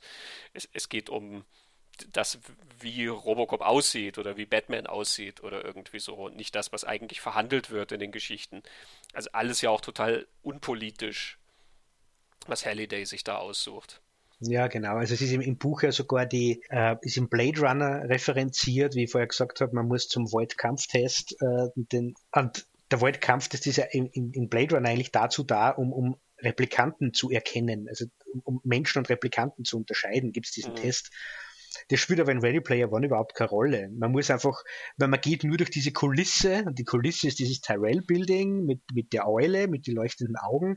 Und in dem Moment, wo man vor diesem Test sitzt, geht das Tor auf und man muss ganz was anderes machen. Also auch da ist ja dieser, der philosophische Boden, den, den die Geschichte hätte, da von Blade Runner, ist ja dann äh, völlig, völlig wurscht. Das ist der Style. Ridley Scotts Bilder sind cool. die, die will man haben, aber. Ja, ich bin da auch oft so ein bisschen zwiegespalten. Also beim Buch überkommt mich das sehr, sehr häufig mal. Ähm, einerseits natürlich reagiere ich sehr auf das, was da drin steht, weil ich auch extrem viele von den Referenzen erkenne. Ähm, also auch viel aus meiner Kindheit und Jugend und aus meinen nostalgischen Erinnerungen und sowas werden da aktiviert und angesprochen. Ähm, ich verstehe viele von diesen Insider-Anspielungen, die da drin sind. Und gleichzeitig habe ich immer so das Gefühl, es ist eigentlich so eine traurige Welt, ähm, in der die komplette Popkultur irgendwas ist, was vor Dekaden mal passiert ist. Es gibt ja keine neue Kultur in dieser Welt. Es gibt nur dieses unendlich Wiedergekäute. Und sie besteht ja eben nur aus Zitaten und Anspielungen und Zitaten und Anspielungen. Also ähm, die Sachen, die mich jetzt zu Wargames oder zu irgendwas anderem geführt haben, habe ich das Gefühl, das ist ja gar nicht das, was die, die Spieler dort in dieser Oasis äh, dorthin führt. Die machen das, weil sie halt jemandem nacheifern. Die lernen das alles, weil James Halliday das alles gespielt hat. Und auch der Gedanke ist doch eigentlich traurig, dass du dein gesamtes Verständnis von Popkultur basiert auf dem, was eine andere Person, eine mittlerweile verstorbene Person mochte. Das ist, das bestimmt deinen Geschmack in Sachen Popkultur also da geht ja dieses komplette, das, Identifikationspotenzial, was zum Beispiel ja äh, diese Werke haben, das geht ja da völlig flöten, weil, ähm, naja, ich mache es wegen jemand anderem. Das ist im Buch extrem, finde ich, ja. Im, im, im Film äh, kriegt es, finde ich, andere Konnotation. Also im, im Film wirkt da dieses Trivia-Popkulturwissen nicht, nicht so, dass man nur mit seinem eigenen protzt, sondern das sind nicht die Skills, die man haben muss, um diesen Wettbewerb zu gewinnen. Also sie, in, in, in andere Filme muss man halt, also Karate Kid braucht auch Skills. Die muss er halt lernen, ja. Und die müssen nicht wieder lernen. Aber im Film ist so dargestellt, das verbindet unsere, unsere Figuren total miteinander. Also die, die, die werden ja über das Freunde und werden recht schnell ein Team, auch viel schneller als im Buch. Im Buch wird es recht lang diskutiert, arbeiten wir eigentlich zusammen oder nicht. Im Film ist das nie lange Frage. Also äh, das ist ein bisschen Konkurrenz, aber es bringt die Leute ja zusammen und es tauchen im, im, im Film ja auch andere Referenzen auf. Es gibt Hinweise auf Borderlands und auf, auf Halo, also auf aktuellere Dinge als die 80er Jahre, auf diese Computerspiele. Ähm, und es gibt zum Beispiel in Zemeckis Cube, der ja schon wieder ein, ein kreatives Spiel ist mit mit einer, also es ist eigentlich ein Rubiks Würfel, aber virtueller, der sich auf Robert, äh, ja, ich brauch's jetzt nicht erklären, aber Also da wird kreativ mit dem gespielt und du hast so das Gefühl, diese Oasis im Film ist ja, ist ja was sehr Lebendiges, was unendlich. Großes, wo jeder hingehen kann und dann eben was machen, was, was ihm, was ihm gerade taugt. Und wenn er jetzt gerade, keine Ahnung, die äh, aktuelle, tolle, neue Fernsehserie gesehen hat, äh, in, in der er sich gern aufhalten will, kann er die dort programmieren und dann gibt es einen Planeten und dann kann man sich in der Welt aufhalten, was auch immer das, das dann mhm. ist. Oder man führt eben, wie beim Zemeckis Cube, Dinge zusammen was ja nichts anderes ist wie Fanfiction eigentlich, wo halt dann äh, Mulder und Scully, wenn mir jetzt gerade nichts Besseres einfällt, durchs Overlook Hotel laufen und dort die Geister suchen. Also, ähm, also das ist im Film drin und im Buch ist das gar nicht drin. Im Buch ist es wirklich sehr, sehr was mhm. Museales, Starres. Es gibt ja sogar im Buch dieses Museum, ne? dieses äh, Arcade-Game-Museum, durch das Wade dann mhm. verloren läuft, um dann das Pac-Man-Spiel zu spielen. Genau. Also Ja, das stimmt. Da ist alles wirklich viel, viel mehr Replik im Buch. Und stimme ich auch zu, der Film inspiriert auch eigentlich mehr zum Erforschen. Also der Film macht dann neugieriger, was es vielleicht in dieser Welt geben könnte, weil er halt auch interessant gestaltet ist, ja, wie diese ganzen Orte aussehen und was die Leute daraus gemacht haben irgendwie. Ähm, es ist ganz am Anfang, äh, wo Wade die Oasis erklärt. Ähm, er sagt ja, an diesem Ort ist quasi ist alles möglich. Ähm, the limits of your imagination, das ist die Grenze äh, der Oasis. Und dann nennt halt Beispiele, was du alles machen könntest, ne? wie zum Beispiel mit Batman den Mount Everest erklimmen und so. Und das, das ist so ein Satz, wo bei mir eben sich dieser Zwiespalt extrem äh, zeigt, weil einerseits ja, äh, also du kannst alles offensichtlich in der Oasis machen, nur die Limits of your imagination scheinen da halt bei allen Leuten in den 80ern stehen geblieben zu sein es ist also nicht the limits of your imagination, it's eigentlich the limits of Jim Hallidays Recreation of the 80s. da, da endet die Oasis. Ja. Ja, das, das wissen wir eher genau, wir wissen es nicht genau. Also wenn man diesen Wettbewerb gewinnen will, dann ist es so, wie du sagst. Ja. Aber ich habe mir dann immer vorgestellt, äh, weil es gibt zum Beispiel auch einen Hinweis im, im, im, im Film auf uh, The Wizard of Oz, das fliegende Haus.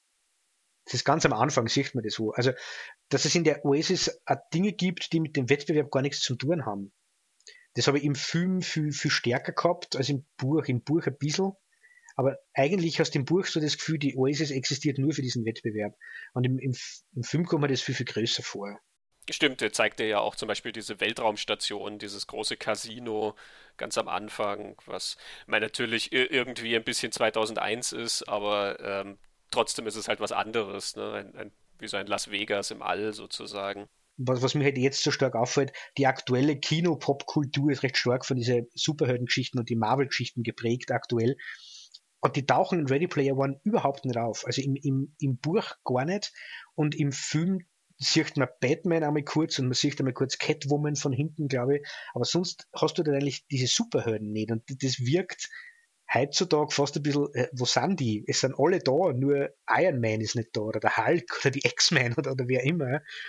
Ähm, aber ich habe im, im, im Film so das Gefühl gehabt, ah, die, die, die sind da schon irgendwo. Also wenn man will, kann man da auf dem Planeten und dann kann man mit den Guardians of the Galaxy da hin und her fliegen.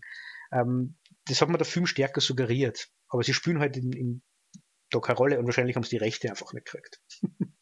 Ja, also in den 80ern haben halt die Superhelden auch ja keine Rolle gespielt. Also für, für, für Comic-Fans sicherlich schon, ja, die Frank Miller, Batman-Comics und so weiter. Batman ist drin, weil in den 80ern die große Batman-Verfilmung von Tim Burton kam. Ähm, Glaube ich, mehr als dass er da als Comicfigur sozusagen enthalten ist.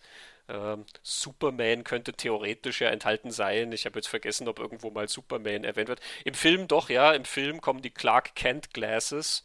Stimmt, ähm, ja. Sie gibt ihm doch die Clark Kent Glasses, die ziehst du auf und schaust immer noch genauso aus, aber keiner erkennt dich. ja, genau. ja, aber ich, ich glaube, im, im, Buch ist jetzt keine solche Superman-Anspielung. Also, es kann natürlich ganz banal den Grund haben, dass Ernie Klein nicht so auf diese Comics und Superhelden abfährt. Sein Ding scheinen vor allem Videospiele zu sein, ähm, denn das ganze Ding ist ja als Videospiel sozusagen designt und danach kommen dann die Filme und die, die Musik. Also ja, mir sind sie nicht abgegangen, aber gut, meine Popkultur ist halt sowieso nicht so von diesen Superhelden geprägt. Also wie, wie den Film das erste Mal geschaut habe, da, da vor, vor drei Jahren, wie er, wie er halt rausgekommen ist. Oder das Buch habe ich nur vorher gelesen, nur früher, das ist schon ein paar Jahre her, wie ich das erste Mal gelesen habe. Da sind sie mir auch nicht abgegangen. Da habe ich mich nicht äh, gewundert, dass da irgendwie diese Superhelden nicht vorkommen. Das ist eben jetzt beim, beim Wiederschauen, weil sie eben da jetzt da so, so viel verändert hat, in Bezug auf diese Superhelden, wie präsent die eigentlich sind und wie stark die jetzt das gerade alles dominieren. Ja, ja vielleicht gibt es ja auch irgendwo gerade im Film dann ein Bild, wo du, wenn du das Standbild hernehmen ja, würdest und tief, tief, genug reinschaust, läuft da jeder Hulk durch. Also äh, man möge uns aufklären über Referenzen, die wir übersehen haben. Äh, Joust äh, wird ja tatsächlich auch, genauso wie das Rush-Album, mhm. äh, tatsächlich darauf verwiesen, auch wenn die Challenges nicht mehr drin sind, aber es hängt als Poster dann zum Schluss in Jim Hallidays Kinderzimmer.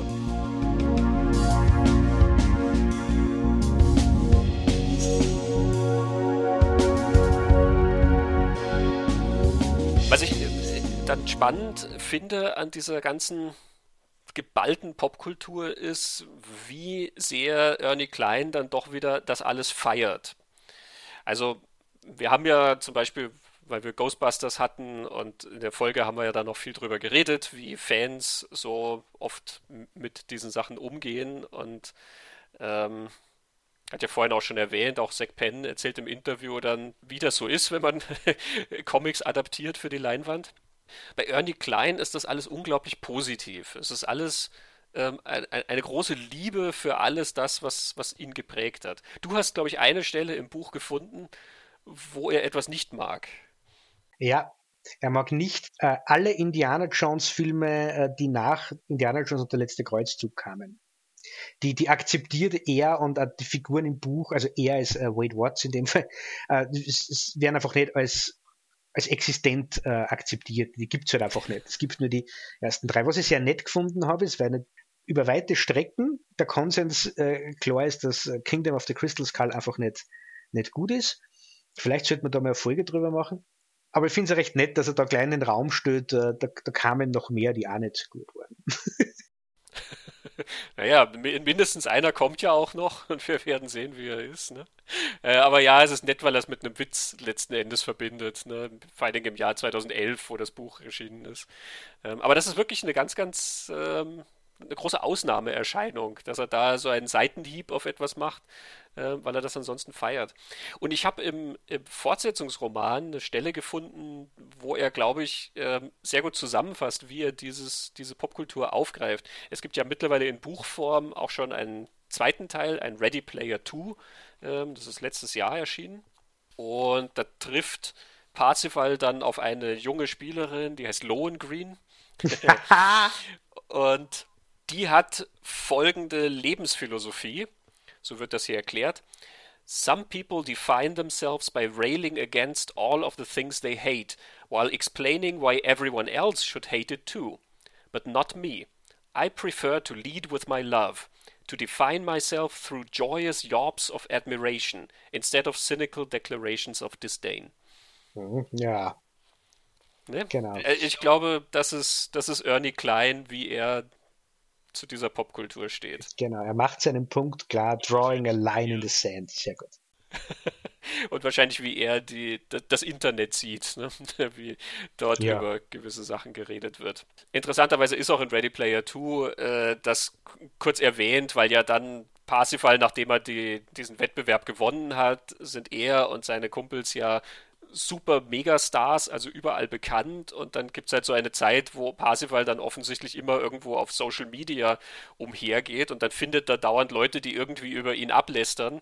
Und das macht ihn dann immer unglaublich wütend und er lauert den Leuten dann in der Oasis auf und vernichtet ihre Avatare, ähm, bis ihm dann irgendwie ein Therapeut sagt, er soll doch bitte aufhören, ähm, dass er immer online geht.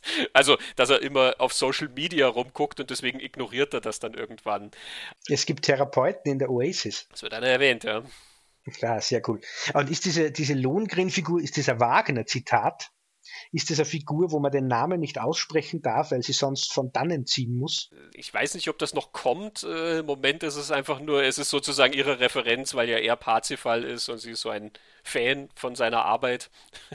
Deswegen hat sie sich Lohengrin genannt. Aber ich habe das Buch noch nicht ganz durch, also wer weiß, was noch kommt.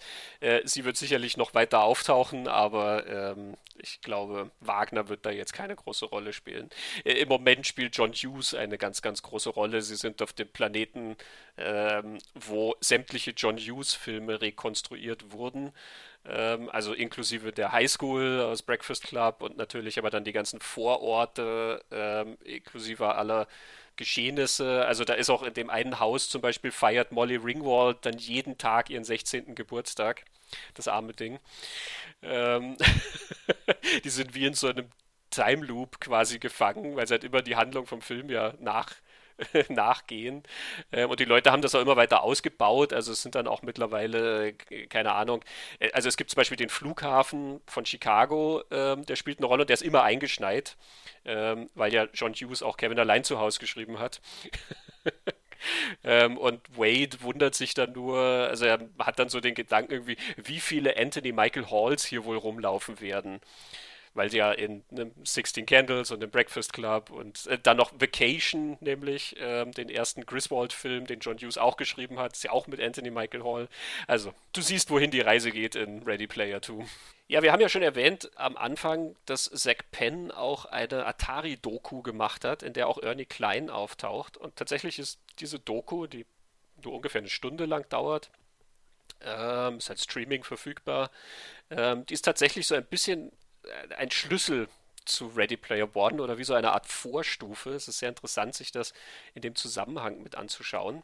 Nicht nur, weil eben Penn und Klein sich dort getroffen haben, sondern weil da auch tatsächlich thematisch sich sehr, sehr viele Sachen treffen. Also es ist weniger eine Doku über Atari, es ist nicht die Geschichte von Atari, auch wenn es den Background der Firma einfängt, sondern es ist die Geschichte des berühmt-berüchtigten Spiels E.T. Da sind wir wieder bei Steven Spielberg.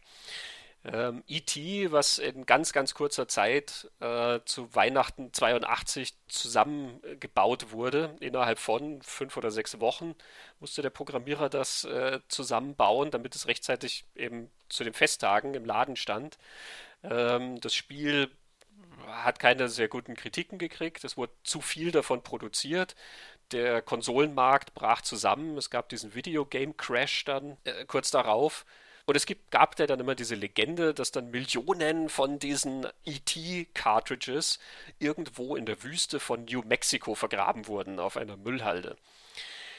Und in der Atari-Doku ziehen also Zack Penn und Ernie Klein los und ähm, versuchen, diese Müllhalde wieder aufzumachen. Ja, genau. Also ich kenne die Legende um dieses IT-Spiel ja dann nur so. Der Grund, warum es in der Wüste verscharrt wurde, unzeremoniell ist, weil es das schlechteste Spiel aller Zeiten war. Genau, es ist also ein Spiel, was sehr oft auf solchen Listen auftaucht. Ähm, die, übelsten Videospiele der Geschichte und die schlechtesten Filmadaptionen und, und, und. Wie du gesagt hast, sie erzählen anhand von dieser Suche und diesen Ausgrabungen auf dieser Müllhalde die Hintergrundgeschichte. Also da geht es um Atari und wie ist das Spiel produziert worden. Und da taucht der Programmierer auf, das ist ähm, Howard Warshaw, der erzählt, wie er das Spiel entworfen hat und wie er, wie er zu dem steht. Und Howard Warshaw hat nicht nur das ET-Game produziert, sondern und, und, und geschrieben, sondern auch mehrere andere davor, die sehr beliebt waren. Und ich muss das jetzt äh, aus der Doku noch erzählen, weil ich habe äh, diese Atari-Spiele nie gespielt. Aber es wird erzählt, dass das, seine Spiele immer sehr erfolgreich waren und sehr beliebt waren. Also da ist einer, der Welten entworfen hat in diesen sehr groben Pixelgrafiken, die den Spielern unglaublich wichtig waren. Und da hat man schon so eine Verbindung zu Ready Player One. Und was ich dann auch spannend gefunden habe, ist, die fangen dort in der Wüste im Dreck zu buddeln an. Und dann kommt der Punkt, wo sie das Gefühl haben, ich glaube, wir haben diese IT-Spiele e gefunden und auf einmal tauchen unendlich viele Menschen auf, die einfach anreisen, Fans, Computerspielfans, Atari-Fans, die einfach dabei sein wollen, wie diese Legende sich auflöst.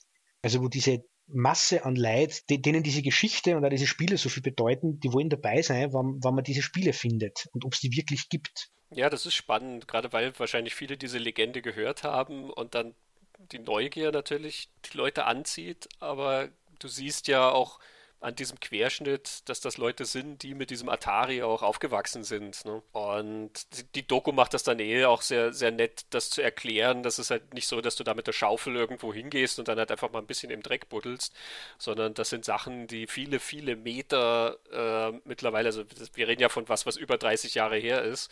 Äh, das sind viele, viele Meter unter der Erde, da sind viele, viele Schichten an anderem Müll mittlerweile drüber. Äh, du musst dir da Genehmigungen holen, es besteht dann Sorge, Dass da vielleicht auch irgendwelche giftigen Dämpfe ähm, sich entwickelt haben könnten, ähm, aufgrund halt von Sachen, die aus den Cartridges ausgelaufen sind und so weiter und so fort. Das ist also wirklich nicht ohne, da muss da mit Spezialisten gearbeitet werden. und äh, Zack Penn vergleicht das dann in dieser Doku ja auch immer so ein bisschen wie sein Indiana Jones Abenteuer. Er mhm. zitiert ja da auch wirklich ähm, dann Jäger des verlorenen Schatzes, dass sie da also so eine Spielearchäologie betreiben. Und hat nicht Howard Warshaw auch tatsächlich diese äh, Indiana Jones Adaption ja. für den 2600er gemacht. Ähm, er hat also ein, ein wirklich altes Indiana Jones Spiel dann zum ersten Film gemacht, was Steven Spielberg auch sehr mochte. Es gibt auch eine, ähm, einen Clip, der eingespielt wird, wo Steven Spielberg das ET-Game lobt, das er sehr gut findet und das ihm sehr viel Spaß macht, sagt er. Man ist sich nicht ganz sicher, ob er das macht, weil es halt eine Promo-Aktion ist oder weil er es tatsächlich gut findet. Aber der Film erstellt dann die These auf, dass äh, dieses ET-Game tatsächlich gar nicht so schlecht ist. Ja. Ähm, dass es halt natürlich gewisse nun ja, Probleme hat aufgrund der unglaublich kurzen Zeit, in der das entwickelt werden musste, aber dass das eigentlich sehr, sehr beeindruckend ist, was dieser Programmierer dort aufziehen konnte in der Zeit äh, und dass das wirklich eigentlich ein sehr wertiges Spiel war. Und das ist dann ein sehr schöner Moment auch in der Doku. Dieser Programmierer, der hat ja dann danach ist dann äh, zu einer anderen Karriere übergegangen. Der gehörte zu diesen jungen Wilden der frühen Videospielgeneration und nach dem ET-Desaster musste er sich dann anderweitig umschauen. Der ist dann auch dort an dieser Ausgrabungsstätte und du siehst halt, wie er dann halt wirklich feuchte Augen kriegt, wie dieses Spiel zutage kommt und wie viele Menschen dann da sind, die das irgendwie teilen mit ihm, das wieder zu entdecken irgendwie und halt auch damit diese Wertschätzung ihm gegenüber äußern. So ein bisschen ist dieser Warshow tatsächlich so eine Jim Halliday-Figur dann, ne? also ohne den dieses extrem eigenbrötlerische, aber wie du ja gesagt hast, jemand, der Welten schafft, in denen sich die Leute wohlfühlen und dann aber auch jemand, deren Welten so in der Vergangenheit quasi liegen. Ne? Das ist, ein, ist eine interessante Brücke. Es taucht ja auch Adventure auf. Adventure, genau. Das ist das erste Spiel mit dem Easter Egg war, das taucht in der Doku auf. Howard Washer ist ja dann auch mit, mit, dieser, mit diesem Misserfolg von E.T. ja auch mit umgehängt worden, er, er hätte Atari versenkt. Also das ist ja so ein also ein verkürztes Narrativ, das dann später aufgetaucht ist. Es wird in der Doku dann aufgeklärt, dass das nichts mit, mit, mit dem IT-Spiel e oder, oder Warshot zu tun gehabt hat, aber ich glaube, das musst du mal aushalten, durch, durchs Leben zu gehen, Jahrzehnte und immer wieder diese Geschichte zu hören über dich, äh, dass du Atari versenkt hast, weil dein Spiel so schlecht war. Inwieweit der überhaupt Einblick gehabt hat in das, warum er seinen Job dann verloren hat und Atari im Bacher begangen ist, das, das wissen wir ja gar nicht. Ja, auch da eigentlich ein sehr schönes Produkt der Wertschätzung gegenüber einer Person und halt auch diesen, diesen frühen Jahren. Ähm, und was witzig ist, ähm, also es ist ja nicht nur Indiana Jones äh, drin und nicht nur Steven Spielberg selber, der E.T., was ja auch er gedreht hat, aber der dieses Spiel dann lobt. Ähm, es wird auch noch Close Encounters of the Third Kind, also unheimliche Begegnungen der dritten Art. Ähm, auch der wird zitiert ähm, mit dieser Sequenz in der Wüste eben und dem, dem Sandsturm, das erzählt Zack Penn dann, dass sie sich dort so fühlen. Und es gibt eine Kritik zu, zu äh, dieser Atari-Doku, wo der Autor geschrieben hat, dass äh, Everybody here speaks fluent Spielberg. Jeder spricht hier fließend Spielberg. Ja, also das ist der gemeinsame kulturelle Nenner, über den das hier alles funktioniert. Ja, du sagst Indiana Jones und du zeigst, wie er irgendwo reinklettert und jeder weiß Bescheid, was das jetzt damit zu tun hat. Und da schließt man natürlich auch wieder den Bogen dann zu Ready Player One, weil ähm, Steven Spielberg dann natürlich eigentlich als Wahl unglaublich interessant ist für diesen Film, für diese Art von Materie. Ja, ich kann mich erinnern, dass wie, wie ich zum ersten Mal damals gelesen habe, Ready Player One soll verfilmt werden, ist sofort aufgetaucht das muss äh, Spielberg machen oder soll Spielberg machen, kann ich mir erinnern. Und ich kann mich erinnern, ich nie im Leben macht er das.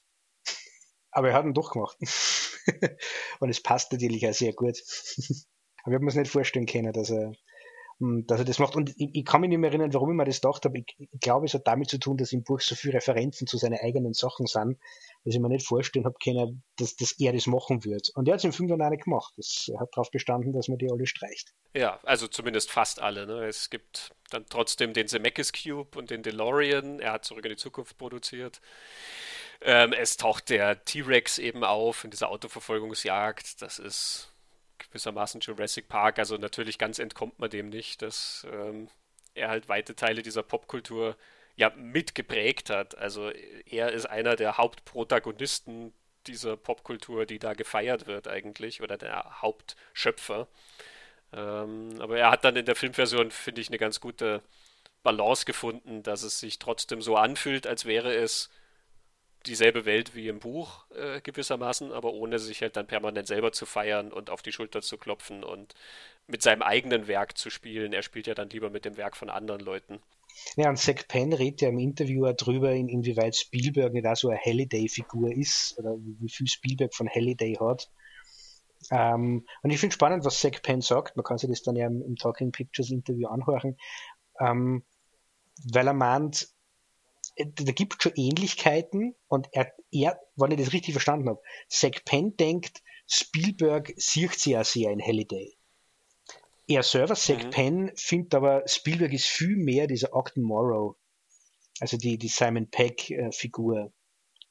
Ähm, weil, weil der menschlicher ist und näher am Menschen und, und näher an, an, den, an den Leuten, die ihn umgeben, während der Halliday das in Zack Pence Augen überhaupt nicht ist. Das ist so ein sehr distanzierter Typ. Genau, der ja auch sozial ganz große Schwierigkeiten hat in der Interaktion mit Leuten und der ja relativ einfach so ein Eigenbrötler ist und ganz allein und ähm, die große Geschichte, um die es ja geht, ist die, dass er ja ähm, ach, diese verlorene Liebe sozusagen, weil er sich nicht getraut hat, weil er einfach nicht mit Frauen umgehen kann und und und. Also das ist, glaube ich, dann das, worauf Zack Penn hinaus will, dass Steven Spielberg das ja gar nicht hat, sondern ähm, dass der halt auch im menschlichen Umgang ein sehr sehr offener und großzügiger und freundlicher Typ ist. Ne? Aber ja, ich habe den auch, also ich, ich, glaube, Spielberg sieht sich in zwei Figuren total und das eine ist Parzifal, der Junge, der ähm, so von Popkultur umgeben ist und äh, in diesen Welten lebt, also auch in diese Welten eintaucht und äh, dort seine Abenteuer erlebt, das ist Spielberg. Und er sieht sich in Halliday, der Schöpfer, der, der diese Welten halt auch schafft und letzten Endes, Halliday ist ja so eine, wie so eine Peter Pan-Figur. Ne? Der ist ja das, jemand, der seine Kindheit irgendwie festhalten will. In der Spielberg-Version ist das dann ja besonders stark zum Schluss mit dem Kinderzimmer von Halliday, was du siehst, wo du, du siehst dann, wo er aufgewachsen ist und du siehst ihn da wirklich als kleinen Jungen dann vor dem Atari 2600 spielen. Und die Oasis ist wie so ein Versuch, seine Kindheit festzuhalten. Ne? Also ganz klassischer Peter Pan. Und Spielberg hat ja dieses Motiv sehr, sehr häufig, ja, dieses das Kind im Manne. Und Spielberg hat ja sogar die Peter Pan-Verfilmung Hook gemacht. Also ich glaube, die zwei Figuren spiegeln diese zwei Seiten von dem auch wieder. Was interessant ist, ist bei, bei Spielberg, Spielberg ist ja in, in der New Hollywood-Zeit groß geworden, obwohl er nicht wahnsinnig viel mit den New Hollywood-Sachen zu tun hatte. Ne? Wir haben ihn ja mal in unserer Folge über die Outlaws von New Hollywood mit reingeholt, weil Sugarland Express noch Züge davon trägt und man spürt es dann bei manchen anderen Elementen von der Weiße Hai und unheimliche Begegnung und so weiter, aber letzten Endes ist Spielberg halt ein anderer Geschichtenerzähler als die New Hollywood-Leute. Und trotzdem finde ich, dass du in Ready Player One so eine gewisse Idee aus der Zeit wiederfindest, also was, was sicherlich Spielberg auszeichnet, indem wie er aufgewachsen ist, nämlich diese Idee, äh, dass da auf der einen Seite dieser kreative Schöpfer ist, der ist ja wie ein Hippie, ähm, der also die Oasis wirklich nur aus Liebe zur Materie quasi programmiert hat, ja, und der will, dass alle Leute sich freuen und daran Spaß haben und thank you for playing my game, das ist, das ist ihm das Wichtigste gewesen, ja, er ist der, der Künstler, äh, der einfach nur etwas anbietet und so ein bisschen mit wirren Haaren da rumschlurft. Und auf der anderen Seite stehen, steht äh, Corporate America, ja, die, die Firmen, die das irgendwie schlucken wollen und äh, die überhaupt kein Verständnis für diese Art von, von Leben und von Begeisterung und so weiter haben. Eben Sorrento täuscht das vor, dass er einer von ihnen ist, aber in Wahrheit kann er ja überhaupt nichts mit anfangen mit dieser ganzen Quatsch mit der Popkultur und sowas, das merkt man ihm ja an. Ähm, und da steckt, glaube ich, dieser Gedanke drin, der gerade so auch in den 70ern ja sehr oft noch war, dass quasi der, der Kapitalismus irgendwie diese Kultur vereinnahmt, dieses Co-opting the culture, was halt da sehr, sehr oft rumging. Ne? Äh, der Gedanke. Ich glaube, da spiegelt sich so ein bisschen Spielbergs ja, Spielbergs junge Jahre spiegeln sich da mhm. auch etwas wieder. Ja, ist ein interessanter Gedanke. Oder ich habe jetzt, ein bisschen lachen müssen, weil Spielberg halt dann schon der ist, der Amblin gegründet hat und DreamWorks gegründet hat. ähm, keiner hat so viel Geld äh, verdient und keiner hat so einen Einfluss drauf gehabt, wie Blockbuster-Kino bis heute ausschaut. Er ist jetzt nicht notwendigerweise Corporate America, aber die Effekte von, von der Gleichmachung ja. des, des Mainstreams ich sage nicht nur, dass man sich am vorhalten muss. Ich glaube nämlich nicht, dass Spielberg das vorgehabt hätte zu seinem eigenen Vorteil, aber den Effekt hat er schon mitgehabt. Also das ist dann schon. Ja, ja, definitiv. Also ähm, das ist halt auch der, der Witz, ne, dass quasi in dem, in dem riesen Blockbuster, der ich weiß nicht wie viele Millionen Dollar gekostet hat, dass da die große Firma, die Millionen von Dollar machen will, die Bösen sind. Ne? Das ist halt eine von diesen, naja, wie Hollywood halt sowas gerne macht. Ne? Irgendwie Kapitalismus ist ganz böse.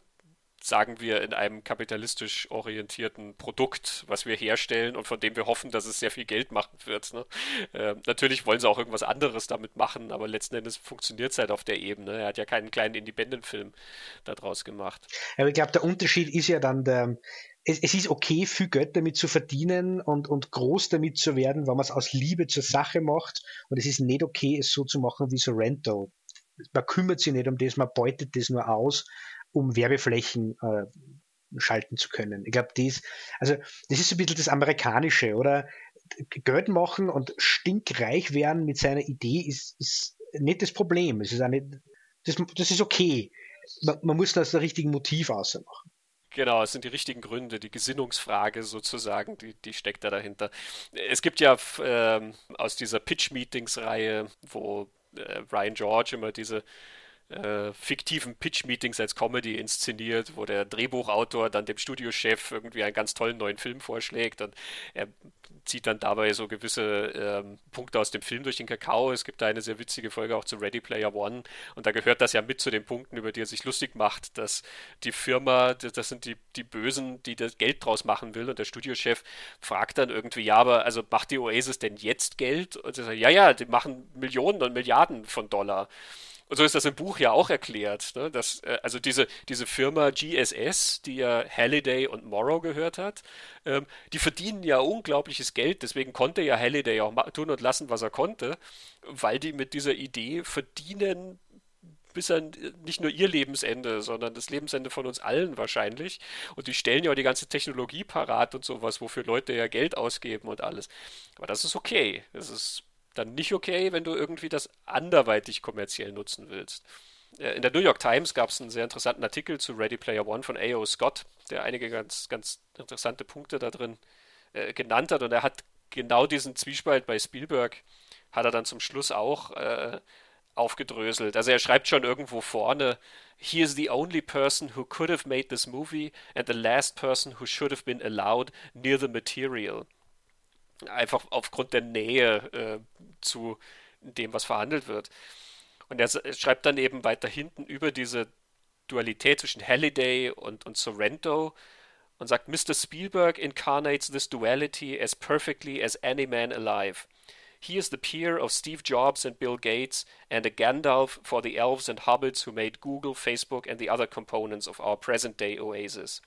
He has been man child and mogul wide eyed artist and cold eyed businessman, praised for making so many wonderful things and blamed for ruining everything. His career has been a splendid enactment of the cultural contradictions of capitalism and at the same time a series of deeply personal meditations on love, loss and imagination. Sehr, sehr schlau, finde ich. Sehr schlau. Ja, eine ganz gute Beobachtung. Ne? Die Tatsache, dass Spielberg diesen Film macht, gibt ihm dann irgendwie auch nochmal so einen eine gewisse Bedeutungsebene fast, ne? Auf, aufgrund Spielbergs Geschichte, aber halt auch aufgrund dessen, was Spielberg eigentlich repräsentiert. Das ist jetzt, finde ich, eine sehr gekonnte Überleitung zu unserem nächsten Thema gewesen, weil Zack Penn argumentiert also, die Tatsache, dass äh, Spielberg diesen Film gemacht hat, gibt den Dingen in diesem Film äh, eine gewisse Bedeutung, die man sonst mit einem anderen Regisseur hätte. Und vor allem diese eine Sequenz, über die wir jetzt noch sprechen wollen. Genau, wir haben sie jetzt schon zweimal, glaube ich, angeteasert oder dreimal im Laufe des Gesprächs. Äh, die Shining-Sequenz. Genau. Die, die, Charaktere müssen ins, in den Film The Shining einsteigen, durchs Overlook Hotel rennen. Das ist ähm, penibelst nachgestellt, wie dieses Overlook Hotel aussieht, inklusive der kleinen Details, wie die Schreibmaschine, auf der nur All Work and No Play makes Jack a Dull Boy getippt wurde. Äh, Room 237 aber die Figuren laufen da durch und äh, müssen sich sozusagen umorientieren in diesem Shining. Sie müssen nicht dem Film folgen, ähm, sondern sie müssen irgendwie was anderes da drin machen. Hören wir mal Zack Penn äh, nochmal aus dem Interview, was er über diese Shining-Sequenz sagt und warum die für ihn so eine große Bedeutung hat. One sequence, there's only one or two critics who I think really under, who really nailed what we were going for in the Shining sequence. Which was both the hardest sequence to write. I mean, it we wrote a million versions of it because this was one thing Ernie and I really worked together on, you know, both on set and off. But one of the things about the Shining sequence that I think is incredibly subversive. It's Steven Spielberg going back and redirecting a movie made by the most obsessive and perfectionist director who even you know Steven sees as an icon whose material is not to be touched you know like he would not re-edit the actual shining. But part of the point of the sequence is this is sacred right? Like even to Stephen, you know the shining it's canon it's sacred you can't mess with it. And what happens? There's sight gags there's zombies there's things that are definitely not in the shining in any version of it. There's some things that are from the book some things are from the movie. There's like silly lots of silliness that's totally inappropriate to the movie. I mean it's a it's a deconstruction somewhat. I don't know if it's a deconstruction but it's it's basically taking the things that you love about the shining and very intentionally screwing around with them. And that is what the scene is about right? In the movie the characters remark we're not supposed to be slavishly loyal to the shining. That's clear. Look at what's happened so far. I mean wade says there's the the gatekeeping fandom is summed up in one sentence where wade's like that's not what happens in the shining. And artemis says maybe that's the point you know? And and that's kind of what we got at. And the funny thing is Stephen just kind of did it that way. That's what felt right to him was to to take the shining and and you know at one point we even incorporated elements from 2001 and other kubrick movies. There's an incredible chase where you know the bathroom in the shining turned into the wheel from 2001 it never actually got made that way. But i think what's so subversive about the sequence is here's steven spielberg the you know the supposedly most nostalgic director and, and he is going back and saying this stuff is not sacred. Nothing is above you know it's it's it's wonderful but it doesn't mean we can't do something different with it. It doesn't mean that we have to bow our heads and only speak about it in certain phrases. And i think it's a very interesting sequence. Some i think people will be writing essays about it in the years ahead about what the intention behind that sequence is because it's complicated you know? I mean, Kubrick is a is more of a is a bit of a Halliday type figure, right? I mean, he's got a lot of Halliday type qualities.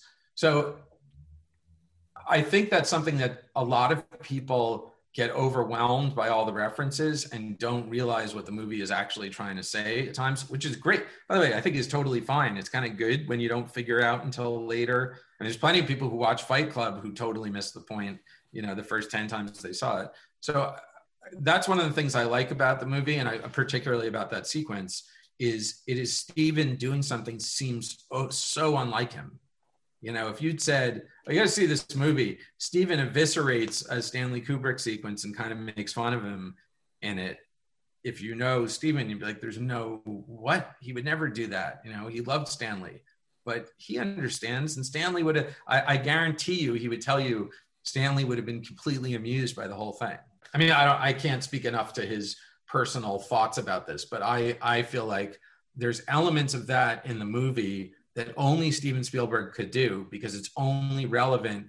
You know, in the same way when you watch Unforgiven without Clint Eastwood's body of work, that movie does not work the same way. I mean, it is playing off his body of work.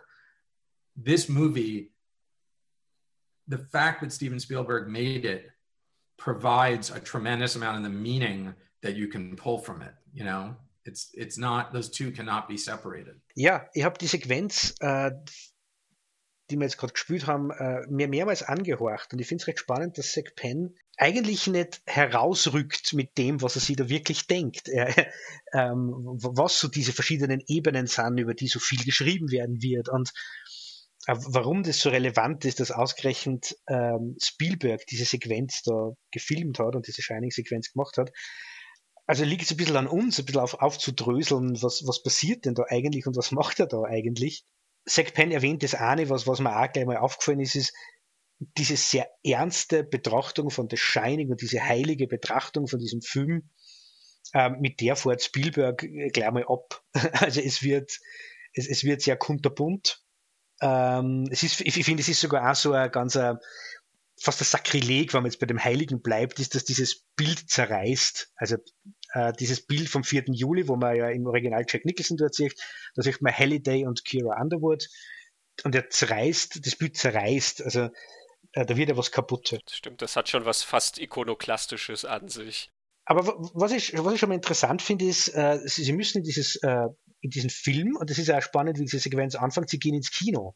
Sie landen ja nicht gleich im Overlook, sondern sie müssen zuerst ins Kino gehen. Äh, und so steigen sie in den Film ein.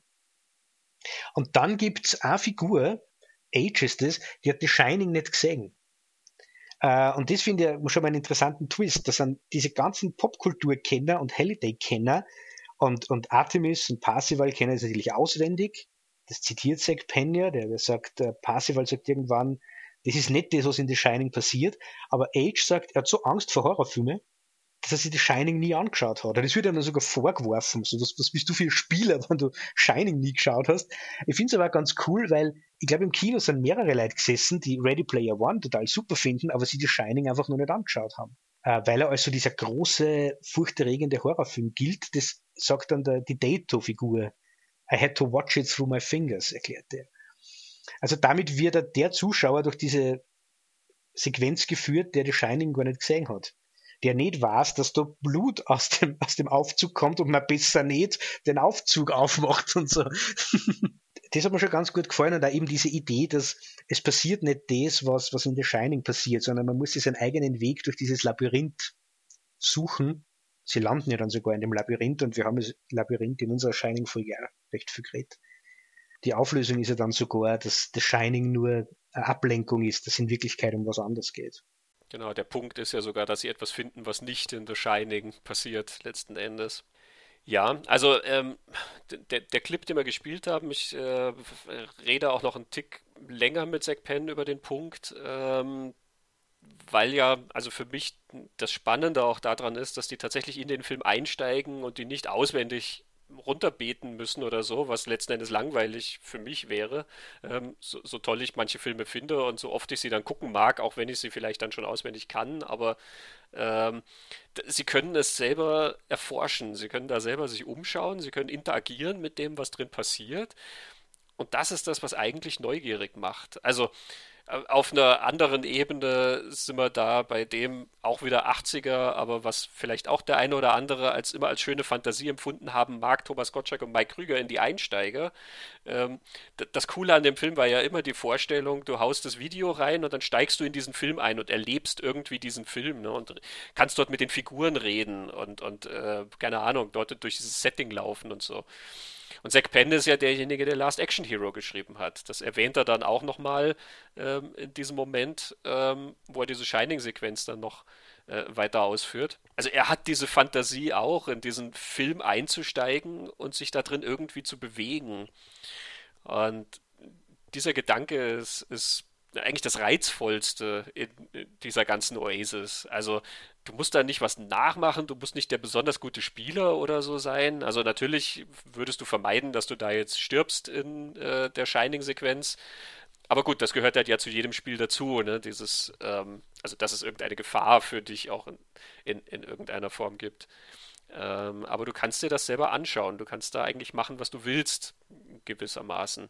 Das finde ich ist ein sehr kreativer Umgang mit Popkultur, der eigentlich was anderes ist als ähm, das, was viele von den Ernie Klein Challenges dann haben. Ne? Also bester Spieler zu sein, ist, ist, sehr cool, äh, wenn du Spieler bist, ähm, aber es ist jetzt nicht wahnsinnig kreativ. Irgendwas zu machen mit The Shining, äh, durch das dann plötzlich Zombies laufen, das ist halt irgendwie ein anderer Level, ja. Und ich habe so das Gefühl, da bist du auch mehr bei heutigen Umgang mit Popkultur. Also wenn du dir umschaust, wenn du dich umschaust, was so durchs Internet rumfliegt mit, ach, du hast Fanfiction hm. schon genannt, ja, die gab es auch schon vor im Internet. Ähm, aber so Fan-Edits, die es irgendwo gibt, ähm, Leute machen Memes aus ähm, diesen Filmen. Leute rekonfigurieren irgendwie diese Geschichten irgendwie. Äh, in der Musik machen Leute Mashups, äh, wo, sie, wo sie Sachen einfach zusammenbauen und so.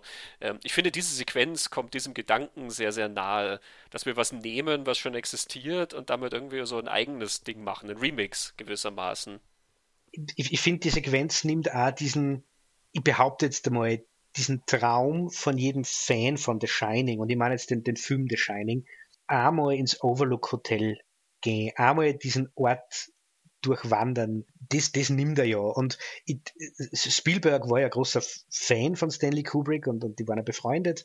Und ich glaube, Spielberg wollte da einfach einmal ins Overlook. er wollte einfach da mal damit durchgehen. Und äh, Mick Garris in seinem Podcast äh, hat in einem Gespräch mit, mit Mike Flanagan, der ja die Dr. Sleep Shining-Fortsetzung gemacht hat, auch drüber geredet. Und, und Mike, Mick Garris redet immer darüber, es gibt nicht viele Regisseure, who spent time in the Overlook Hotel.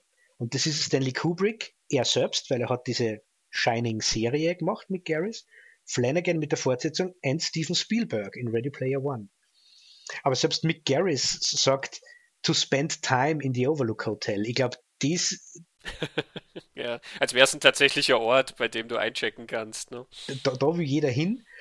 Und was diese, ähm, diese Sequenz in Ready Player One auch hat, ist, und Zack Penn sagt ja, Steven Spielberg nimmt The Shining einerseits sehr ernst, hat aber da in der Sequenz einen riesen Spaß damit. Aber das Rätsel übernimmt er ja. Also wir haben in unserem Podcast ja anderthalb oder zwei Stunden fast versucht, das Shining-Rätsel zu lösen und haben über Leute geredet, die das Shining-Rätsel auf ihre Art und Weise lösen. Und die Aufgabe in, in Ready Player One ist auch, was ist das Rätsel in, in The Shining? das Rätsel ist eigentlich die, diese Frau zu befreien, die damit die Zombies tanzen muss. Es ist eigentlich ein vollkommen arges Schicksal, in, in die diese Kira da eingeworfen wird von dem Halliday. Die muss da bei diesem Zombie-Toten-Tanz da mitmachen, bis irgendwer kommt und sie da rettet, indem es zum, also der, zum Tanz auffordert. Ähm, aber sie müssen das Rätsel von, von The Shining und vom Overlook Hotel lösen. Und da nimmt er wieder Kubricks Film sehr, sehr ernst. Er übernimmt es total. Ja, ich glaube, diese Mischung zeichnet das auch aus letzten Endes. Das ist wie bei gelungenen Parodien, ähm, die du machst, wo du ja auch eigentlich eine Wertschätzung für das Original, eine Liebe zum Original mitbringen musst, um wirklich etwas damit machen zu können. Das funktioniert nicht, wenn du dich eigentlich zu klug für diese Sache fühlst, über die du dich da vielleicht lustig machst oder so, mit der du halt dann irgendwie Unfug treibst.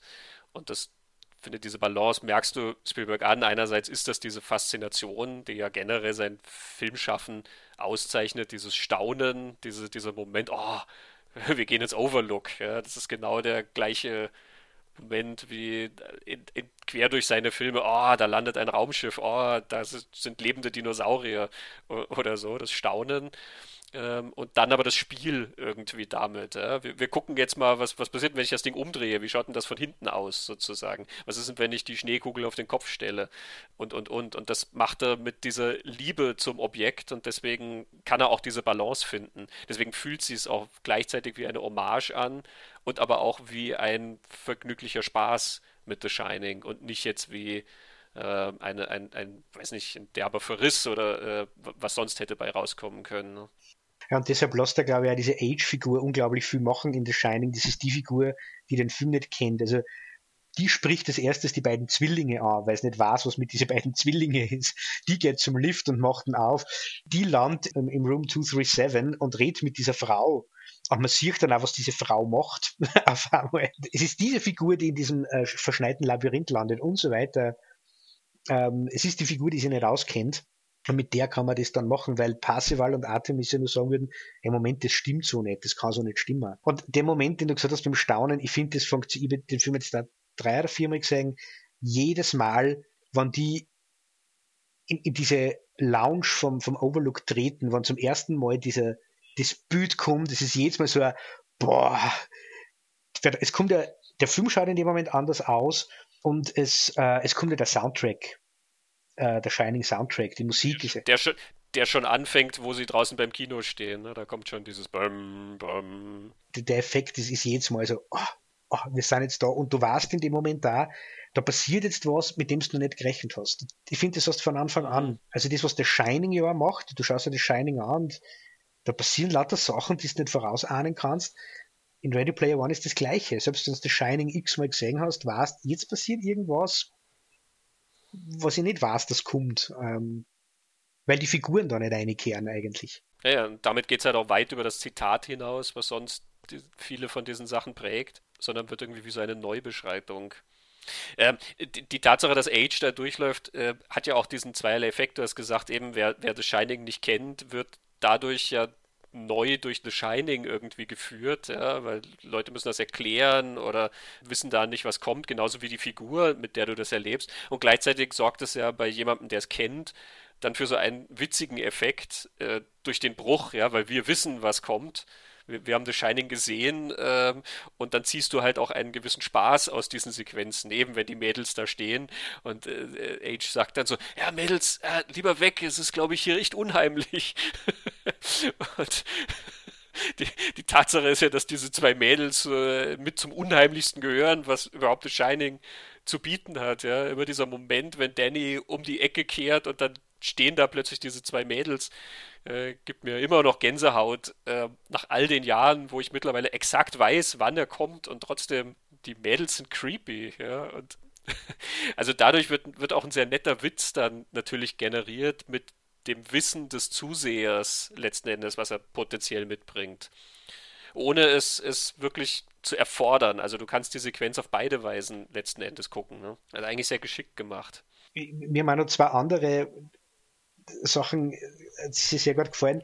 Die eine ist mir jetzt erst beim letzten Mal anschauen aufgefallen. Irgendwann laufen die ja da ums Eck und du siehst im Hintergrund einen Dreiradler stehen von, von Danny. Und ich habe mir jetzt beim mhm. ersten Mal gedacht, ah, wo ist er? Was ist mit ihm passiert? Weil du siehst die Zwillinge, aber du siehst Danny nie oh, das ist so gleich wieder so eine komplette Idee, aber was ist mit dem Kind passiert? Und das zweite ist, sie kommen dann irgendwann drauf, sie müssen in den Gold Room. Und der Gold Room ist ja in, in, in The Shining das, wo dieses Fest ist, ähm, aber wo vor allem, wo äh, der Lloyd ist, der, der Barkeeper, äh, mit dem Jack Nicholson dann redet. Und in dem Moment, wo die draufkommen, sie müssen in den Gold Room und dann herrscht schon die Musik, denkst du, was kommt denn jetzt? Und dann kommt aber was, mit dem du nie im Leben rechnen kannst, weil in dem Moment draht sich das völlig, völlig durch den Fleischwolf eigentlich. Dann bist du völlig weit weg von The Shining. Und das ist auch ein, cooler Effekt, weil er, glaube ich, auch für beide funktioniert. Die, die wissen, was der Gold Room ist, sind überrascht und die, die es nicht wissen, merken, ah, okay, jetzt kommen wir wohin, wo was Wichtiges passiert. Super Ding. Ja, sehr interessant. Und ich nehme an, ein, eine Ebene halt, von der Zack Pender redet, ist letzten Endes, dass da ja ein Filmemacher in Dialog mit einem anderen tritt ähm, auf eine gewisse Weise. Ne? Und ähm, Spielberg hat das ja schon mal gemacht, einen Dialog mit Kubrick. Ähm, da gibt es einen vorigen Film äh, in AI. Auf andere Weise hat er, äh, ist er da in einen Dialog getreten. Aber auch das finde ich ist halt eine, eine interessante Ebene, ähm, auch in popkultureller Hinsicht, ja? wenn sozusagen ein Künstler auf das Werk von jemand anderem in einer gewissen Weise antwortet. Auch wenn es wie hier ist, dass er halt seinen Spaß damit hat letzten Endes. Aber es ist ja ein, ein produktiver, ein kreativer Spaß. Aber er antwortet auf das, was Kubrick da angeboten hat letzten Endes. Vielleicht kümmern wir uns zum Abschluss noch. Wir ähm, haben jetzt eh schon sehr ausführlich über die Oasis und die Popkultur und äh, die Figuren und Klein und Penn und Spielberg und alles geredet. Äh, wir werden bald selber schon so ein Zitate-Podcast. Vielleicht kümmern wir uns doch um einen, einen Moment, der uns beiden unabhängig voneinander jetzt beim Wiederansehen aufgefallen ist. Ähm, also wir haben den Film jetzt beide drei oder viermal gesehen. Ähm, und jetzt beim Vorbereiten zum Podcast, jeder von uns hat bei dieser Szene sich gedacht, hoppla, das wäre doch was, wo wir drüber reden sollten. Das ist ganz zum Schluss. Wir spoilern da jetzt, glaube ich, nichts groß, wenn wir verraten, dass äh, Parzifal die Sache gewinnt und die Schlüssel zu Oasis kriegt. Ähm, und Sorrento verliert leider. Und Sorrento, der ja durchaus ein Schurke ist. Ähm, Im Buch noch etwas mehr. Im Buch äh, schickt er dann auch mal seine Attentäter los, die einen von den Spielern zum Beispiel dann sich schnappen und vom Balkon werfen. Ähm, die Story kriegen wir dann also so am Rande mit. In beiden Fassungen ist es so, dass er eine Bombe platziert. Ähm, bei Wade zu Hause, bringt also quasi seine Familie und diverse Leute, die da auch wohnen, äh, damit um. Nur Wade ist halt in dem Moment nicht zu Hause, weil er sowieso nicht von zu Hause aus in die Oasis geht. Deswegen überlebt er das. Äh, also Sorrento ist ein ziemlicher Mistkerl. Und es gibt dann diesen Moment zum Schluss. Äh, Sorrento kämpft ja wirklich bis zum allerletzten und, und jagt denen noch hinterher, dann, ähm, wie die versuchen, in, in ihrem Van dann da wieder zu den Stacks zu fahren und und und. Die Details sind nicht so relevant. Wade hat gerade in der Oasis das Easter Egg von Jim Halliday äh, bekommen. Er kriegt das ausgehändigt und du siehst dann in der echten Welt, dass sogar sein, die Hände von, von seinem Anzug, also er hat so, so, so äh, Handschuhe da dran, die ihm ja erlauben, Sachen zu fühlen und so weiter. Selbst diese Handschuhe leuchten dann quasi so Gold von diesem Easter Egg, was er gekriegt hat. Und Sorrento macht die Tür auf und er hat die, die Waffe in der Hand und er will eigentlich Wade ähm, noch abhalten oder erledigen oder so, damit er nicht die Herrschaft über die Oasis kriegt.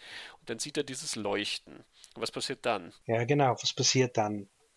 Ähm, also er schießt nicht, er interveniert nicht, sondern er ist, er ist gebannt und ergriffen und hört auf mit, mit der Jagd. Er, er wird dann gleich von der Polizei gefasst, aber der Blick in, im, im Gesicht von, von, von Sorrento in dem Moment, der den ganzen Film lang dieses Firmenwiesel eigentlich war, der ganz kalt nur auf, ich will das Gewinner um, um Götz haben und es, es geht um nichts außer die, die, die Macht und die Kohle äh, und der über Leichen geht, das zu tun, reagiert auf einmal emotional, glaube ich, auf das, was da passiert. Also auf der einen Seite hast Parsival, der den Gral findet. Ja. Also Parsival hat das leuchtende Objekt in der Hand und der Parsival hat den Gral gefunden. Aber ich glaube, es ist so ein typisches Spielberg-Ding, das Staunen, das du vorher mhm. schon erwähnt hast. Wie, wie oft hat man in Spielberg-Filmen Dinge, die leuchten und Menschen, die mit, mit staunenden Augen auf das schauen, weil da was ist, das größer ist als sie selber. Mhm. Und das ist das, was glaube ich da gerade passiert. Also das ist das leuchtende Herz von E.T., der leuchtende Finger von E.T., das Licht hinter der Tür in Close Encounters. Das ist dieses Leuchten. Also Parsifal oder Wade weint ja sogar, wie er das Ei in Händen hält. Er ist auch ganz gerührt. Und Sorrento, glaube ich, ist in dem Moment auch, er sieht da was, eben den Gral. Er sieht den Gral und es ist auf einmal was, das ist größer als er und es ist tatsächlich, das gibt es echt. Da ist mehr als das, was er immer, immer gesucht hat oder dem, dem Sorrento hinterher gejagt ist. Da gibt es noch mehr. Ja, er lächelt ja auch so. Er, setzt so ein leises Lächeln auf irgendwie. Und der Gral, das passt natürlich, weil nicht nur das Parzifal ja, also Parzifal ist und er hat ein Grals-Tagebuch mit seinen ganzen Notizen. Ähm, Alan Silvestri im Score ist einer der wenigen Filme, die nicht von John Williams äh, vertont wurden für Spielberg, sondern in dem Fall ist es Alan Silvestri, den man sonst von Zurück in die Zukunft zum Beispiel kennt, zitiert in dem Moment sogar für einige Noten das Thema aus Indiana Jones und der letzte Kreuzzug, das Grals-Thema. Er läuft so an, dieses da, da, da, da, da, da, da, da. So geht's in der letzte Kreuzzug und er nimmt ein paar Noten davon, dass du denkst, es entwickelt sich zu dem Thema und dann biegt es irgendwo anders hin. Und das ist natürlich in einem Film, also wenn Spielberg diesen Film macht und Parzifal findet, wie du sagst, den Gral und wir sind in einem Film, der zitiert, bis der Arzt kommt, äh, dann sind diese paar Noten auch nicht zufällig. dann ist das natürlich genau der Moment. Und ich habe mich auch gefragt, vielleicht die Tatsache ja, weil diese Dinger leuchten. Also warum leuchten die Handschuhe? Das ist irgendwas Magisches letzten Endes, was da passiert. Ne? Das ist irgendwas, was Transzendentes. Ja, genau. Das ist irgendwas, was diese beiden Welten zusammenbringt. Und ja, wie du sagst, wahrscheinlich erkennt Sorrento da irgendwas, was, was größer ist als er. Irgendwie ist das da bist du vielleicht bei Indiana Jones, der zum Schluss, wo die Bundeslade irgendwie, wo das, der Blick in die Bundeslade dann zeigt, da, da ist irgendwas, eine größere Macht irgendwie dahinter. Vielleicht ist es schon Indiana Jones, der auf die Statue am Anfang vom ersten guckt, ne, die ja auch schon ein leuchtendes Objekt ist letzten Endes, ähm, aber noch kein magisches Objekt.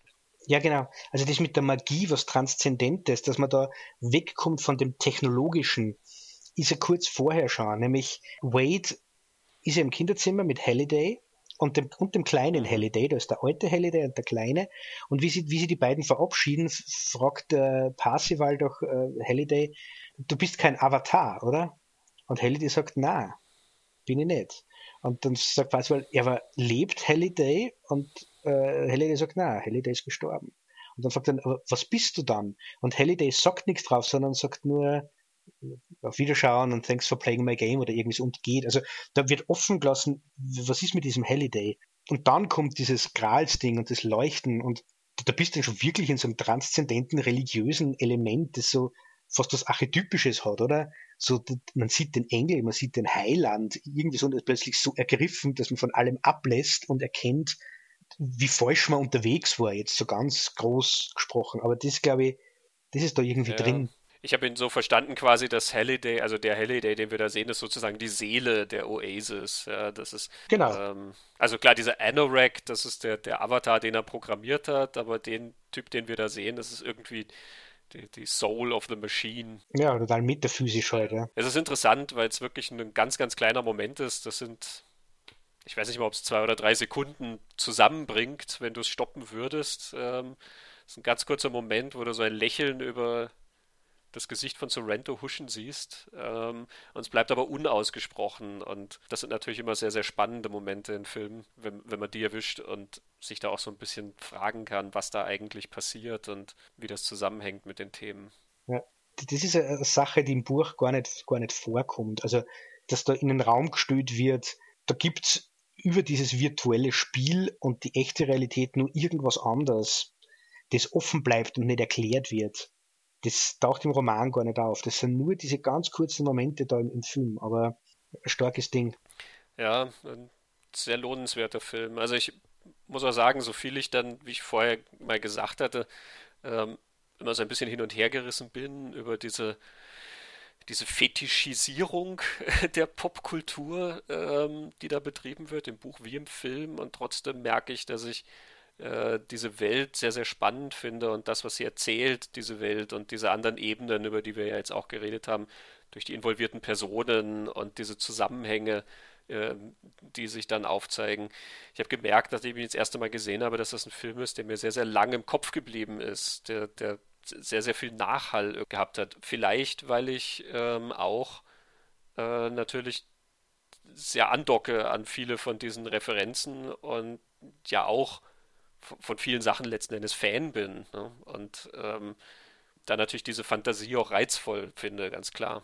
Geht, mir genauso, die, die, diese Oasis als was Reales vorzustellen, wo ich mich dann durch Wörter bewegen kann, die ich gerne mal gesehen hätte, wo ich mit Mulder und Scully da umeinander fahren konnte und, und diese Fälle lösen oder Todesstern begehen oder wie ich vorher gesagt habe, Noel Gallagher in, in, in Las Vegas inspirieren, dass er diesen einen Song schreibt. Oder, und das macht der Film mehr als das Buch, weil, weil der Film dir, wir haben über die Shining-Sequenz, die so interaktiv ist, jetzt gerade so viel geredet, weil der Film suggeriert, du, du kannst es selbst gestalten. Im Buch im Nachwort, das ich habe, ich habe die deutsche Ausgabe von Ready Player One, also sagt Ernest Klein im Nachwort oder im, in der Danksagung, wenn er es schafft, dass er andere Leute interessiert für das, was ihn so begeistert, die Musik, die Filme und die das dann sich selbst anschauen, das, dann, würd, dann würden das sehr freuen. Du hast so dieses, den, den Roman, der so was Museales hat, du hast die Danksagung von einer Klein, die in die Richtung geht, hey, kommt's doch mit her und nehmt teil an dem. Und dann hast du den Film, wo es viel, viel stärker um das geht, das Interesse an Dingen, so obskur die sein mögen oder auch nicht, bringt Leid zusammen und diese Popkultur oder bereichert dein Leben. Das ist dann, wo es im, im, im Film ankommt oder wo der, wo der Film dann ankommt, finde ich. Und da dockt es dann bei mir auch. Das, das bereichert mein Leben, diese ganzen Dinge. Ja, also ein wunderschönes Schlusswort, dem ich nichts hinzuzufügen habe. Ich glaube, ähm, also man, man, kann sicherlich noch ganz viel über den, was für Details aus Ready Player One und welche Anspielungen und ich weiß nicht was reden, aber wir haben den Film jetzt, ich glaube, wir sind sehr tief eingetaucht in alles. Es sei nochmal der Hinweis äh, gegeben, dass unser Interview mit Zack Penn, dem Drehbuchautoren, ist in voller Länge auf Talking Pictures zu hören, unserem Schwestern-Podcast, zu hören unter www.talkingpicturespodcast.com. Und ansonsten, wir sind natürlich unter lichtspielplatz.at zu finden, ähm, auf Facebook, Instagram, Twitter. Und ja, wir verabschieden uns hiermit bis zu unserer nächsten Folge in dieser neuen fünften Staffel. Genau. Vielen Dank für das interessante Gespräch. Ja, vielen Dank für das interessante Gespräch. Tschüss. Ciao.